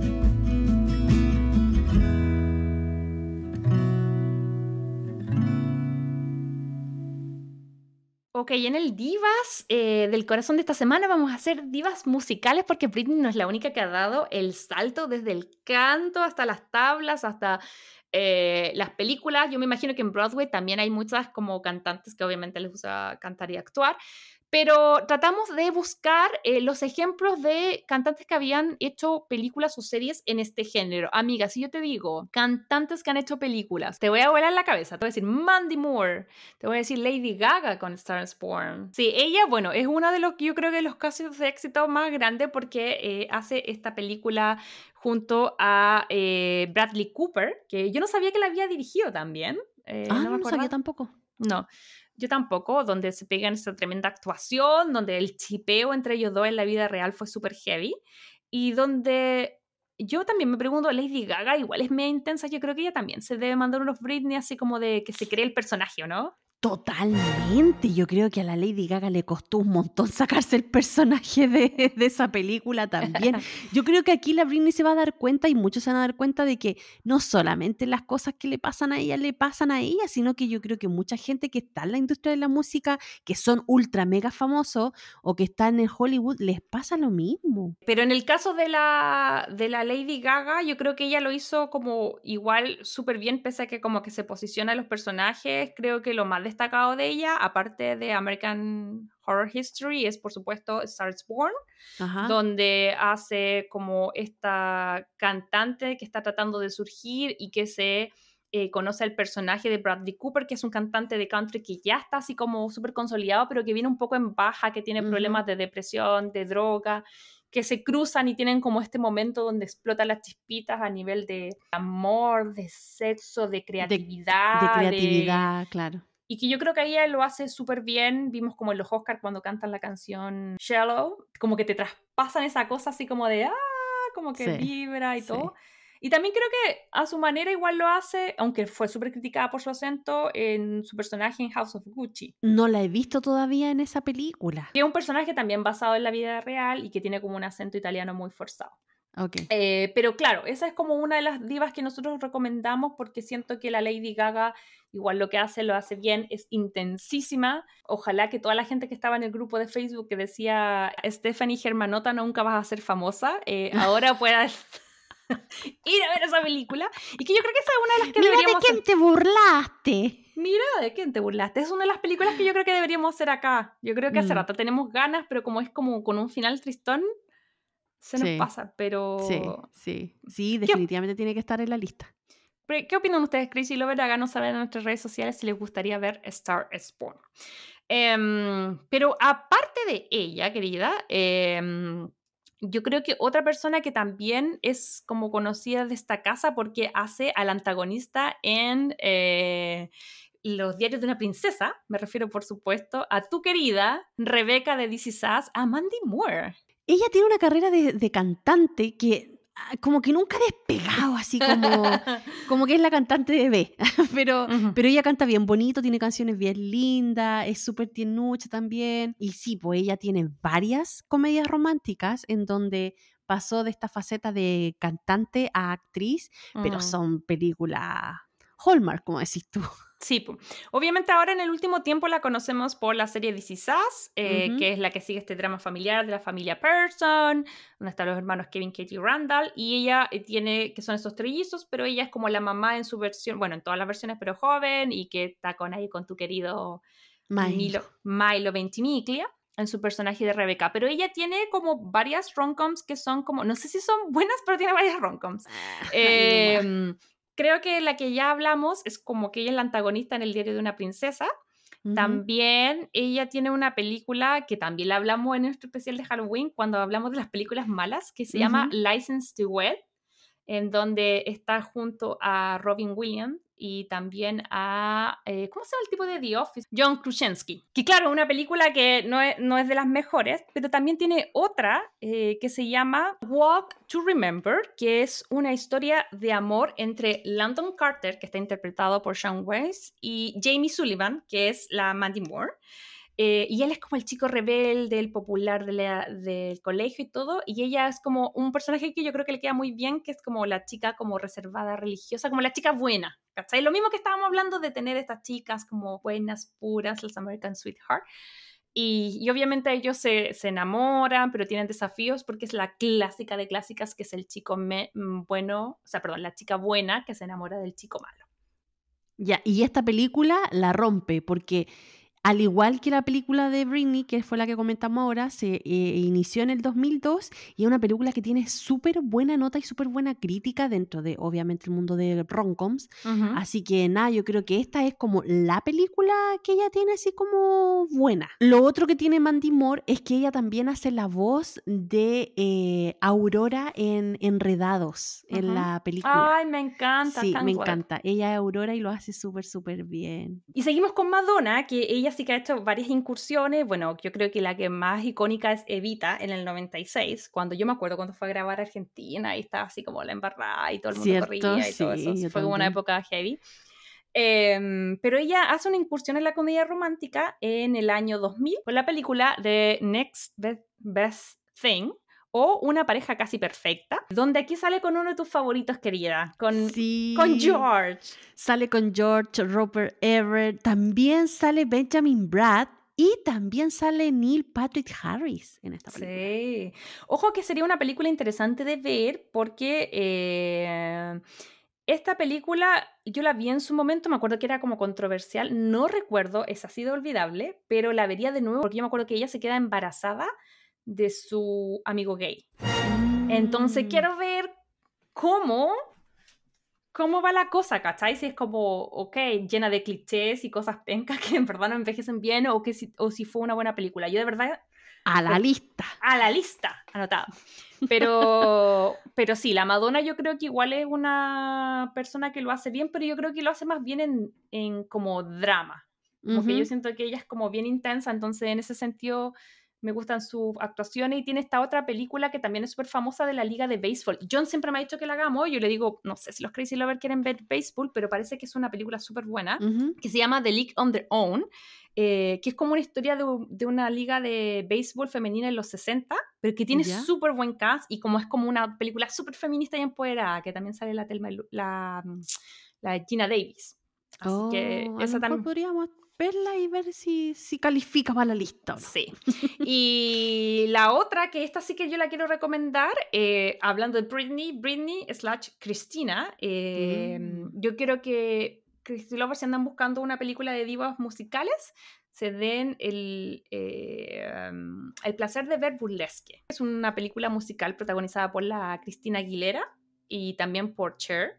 Eh, la Cristina Aguilera eh, interpreta a Alice Rose, que es una joven cantante. Siempre son cantantes sureñas que se vienen a LA. ¿Qué onda? Como la Miley Cyrus, el personaje de la Britney, ahora en Burlesque también. Y ella se viene acá, trata como de, obviamente tiene su sueño de ser famosa, pero en intertanto tiene que pagar sus deudas, entonces entra como a un club, eh, donde no es, no es un street club, pero sí es como un bar donde las chicas se visten sexy, muestran como harta piel y hacen como show, es más como una, en Chile le decían a eso como revista, ¿cachai? Sí. Como más de esa onda. Em, y obviamente vemos el desplante increíble de cantantes de la, de la Cristina Aguilera, porque pueden decir lo que quieran, Tim Britney, pero la Cristina Aguilera tiene una voz increíble. Em, y la Cher hace como de la dueña de este lugar, que posa la hoja en ella. Es como muy como lo que hace Matthew McConaughey en Magic Mike. Ok. Es como, esa, es, es, es, como esa, esa dinámica. Esa película, yo me acuerdo que la vi en su momento y, y me encantó mucho. Así que esa yo que la, la recomendaría. Y por último, hay, de querida, eh, super Fittipaldi, pero hay que mencionarla. ¿Quién es la reina de, de, las cantantes que hacen comedia romántica? Obviamente nuestra querida Jennifer Lopez. Jennifer Bravo, la reina de hacer comedias románticas. Eh, y que es claro, pues aquí salta de... Pero ella empezó primero como actriz, después se tiró al canto. Sí, pero eso es lo que nosotros sabemos, yo lo que no sabía, porque como nosotros vivíamos en Chile, John me dijo que acá en Estados Unidos ella se hizo famosa ni como cantante ni como actriz, sino que como bailarina. Existía un programa que se llamaba Living Colors, que era como eh, lo mismo que Saturday Night Live, que nuestro happening con Ja, podríamos decir, no sé, pero con actuaciones. eh, Está lejos, pero, bueno. Sí, pero el Living Color eh, era como la misma versión, pero Saturday Night Live era como muy de blancos y la otra era como gente afroamericana, ¿cachai? Y ella era del staff y bailaba ahí, ¿cachai? Como que acompañaba a los actores, salió en los skates y bailaba mucho y de repente como que medio actuaba. Y ahí era como una bailarina frecuente entonces eso fue como lo primero que la gente en Estados Unidos como que la empezó como a, mm, a tener en su mente. Pero todavía no era mm. como full conocida. Y, y cuando termina eso ya hace el casting para Selena y Selena es básicamente donde la catapulta a las fama. pero, pero es verdad porque yo me acuerdo que en su documental ella dice que ella se va de la casa porque los papás no querían que fuera como bailarina. Y ella entra a Living Color porque era porque, como sabía de la casa de los papás, necesitaba pagar las deudas. Y entonces necesitaba pagar las deudas, sí. Y por eso dijo, ya, esto me apareció, aquí me quedo. Sí, en fin, pero bueno, eh, decir que ella tiene un montón de películas, hay muchas que ya tenemos hasta capítulos, como The Wedding Planner, de como Shotgun Wedding, que ustedes pueden ir a ver, em, pero ella tiene más películas y tiene otras que se llaman, que yo las voy a nombrar, pero quiero hablar de, de dos o tres. Tiene The Backup Plan, que yo me acuerdo haberla visto en su momento y se estrena en el 2010. Ella interpreta a Zoe y es una chica como moderna, súper empoderada, que dice, ¿saben qué? Tengo treinta y tantos, eh, quiero ser mamá, es mi sueño, pero realmente no me ha ido bien en el amor, no tengo una pareja estable y no tengo tiempo para esperar a tener una pareja estable, así que yo voy a ir, me voy a hacer una inseminación y, y voy a ser mamá. Hasta el momento ahí todo bien, todo perfecto, pero el twist y el, eh, de, de, la película es que... Eh, el día que ella se hace la inseminación, después se va como a un bar porque dice, ya después no voy a poder tomar no sé qué, se va a tomar unos copetes y ahí conoce a Stan, interpretado por Alex Loughlin, que es un actor que no he visto mucho más en, ninguna otra cosa, y engancha, es el tipo perfecto, es buena onda, es simpático, tiene mucha química, tienen todo en común y empiezan como a salir. En el camino ella se da cuenta que efectivamente el proceso de fertilidad eh, fue exitoso y ya está embarazada. Entonces la película se va a tratar en la dualidad de que si ella le cuenta o no, porque igual tiene un margen de tiempo antes que se le empiece a notar, ¿cachai? Porque ella tiene miedo de que esta relación incipiente donde ella sí ve un futuro se pueda echar a perder eh, cuando él se entere que está embarazada. Y aunque le, que un poco lo que le pasó, ahora que lo pienso, yo creo que alguien vio el clon, vio la historia de Deusa y, hizo, hizo esta película. Entonces, claro, de eso se va a tratar y, el tema habla de cómo, de cómo nos podemos adueñar como de la, el tema de la maternidad y paternidad, hacerlo juntos por separado, si ser papá por ser papá o buscar una familia, como que aborda esos temas. Y Monster in Law, que yo la vi, esta se llama en español Si te casas te mato, que es del 2005. Y y esta, Qué duro el, nombre. Sí, es que esta es básicamente de la suegra. La película es como... Eh, de hecho, la suegra la interpreta Jane Fonda, que lo hace increíble. Eh, y Jennifer López es como la prometida del el doctor Kevin Fields, que es el hijo de, de Viola Fields, que es el personaje de la Jane Fonda, que está interpretado por Michael Barton, que es el querido profesor en Jamás Besada. Y básicamente ahí esa película se trata de que la tiene que presentar y todo, y que se van a casar, y obviamente Jane Fonda la odia y hace las de Kiko y Kako para que se separe. Pero, ¿qué crees tú? ¿Se va a dar cuenta que su hijo está enamorado y que al final va a ceder? Sí, pues obviamente no lo logra, estaban enamorados. Y esta película me recuerda mucho a la que hizo la Mandy Moore con, con el Robin Williams. Esa... Ah, Listen to Web. Sí. Como que se parece la historia, porque eran dos enamorados que están y como que tratan de separarlo y ponerlos a prueba y cuestiones. Toda la razón. Obviamente nosotros hicimos un resumen de lo que nos acordábamos. si ustedes tienen en la mente alguna que se nos haya pasado, por favor escriban a nuestras redes sociales y déjenos ahí el nombrecito de la cantante que se haya convertido en actriz y que tenga una película de romance y que a lo mejor se nos haya pasado en esta lista. Y estamos llegando al final, Crazy Lover, de este episodio que estuvo un poquito ahí entre libros, películas, cantantes, actrices. Hicimos un poquito de mezclanza, pero, pero espero que lo hayan disfrutado, que lo hayan pasado bien. Recuerden que sus mensajes nos pueden dejar en, en el Instagram como Crazy Stupid Podcast. Ahí vamos a estar subiendo también material. Eh, si tiene alguna consulta, duda o a lo mejor aportarnos a nuestra lista. Quiero sabemos su opinión, su opinión del libro, lo leyeron, de la película. Del libro, de la película, de que si vieron la película, qué les pareció el libro, si el libro les complementó un poco la historia de la película, si el libro logró como nosotras que quisieran un poquito más la película también. Ahí esperamos todos sus comentarios a ver qué, qué nos dicen y obviamente los queremos invitar a que nos sigan en nuestras redes sociales, Instagram, TikTok, que nos escuchen en Spotify, Apple Podcast, Google Podcast. Recuerde que en Spotify y en YouTube estamos como video podcast em, y ahí en, en, Spotify también le puede dar el botoncito seguir, así no se va a perder ningún jueves cuando publiquemos nuestro episodio. Y lo otro es que esta próxima semana les queremos contar que nos vamos a ir de las nostálgicas porque esta otra semana va a haber un hito dentro del mundo ronco y va a volver una grande. Así es, amiga querida, porque la semana pasada, el pasado 3 de noviembre, se estrenó aquí en Estados Unidos What Happened Later, el regreso con bombos y platillos de nuestra querida Queen Meg Ryan de la mano de Fox Mulder slash David Duchovny, eh, el otro de los amores hormonales que la Majo tenía cuando chica. Eh, ¿En serio?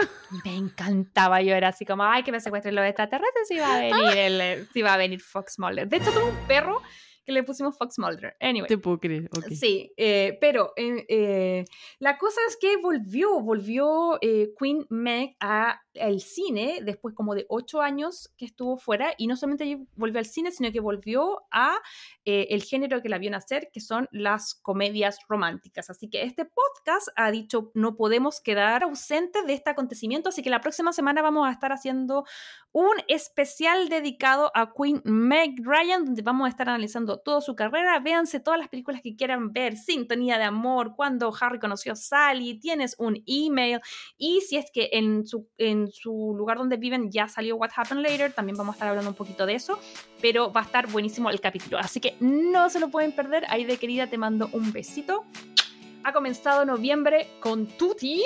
Y, y, nada, pues nos vemos la próxima semana en este podcast. Nos vemos. Eso, un besito. Que estén bien. Bye, bye. Chao, chao. Chao, chao. Si te gustó este podcast, recuerda seguirnos en Spotify, Apple Podcast y Google Podcast.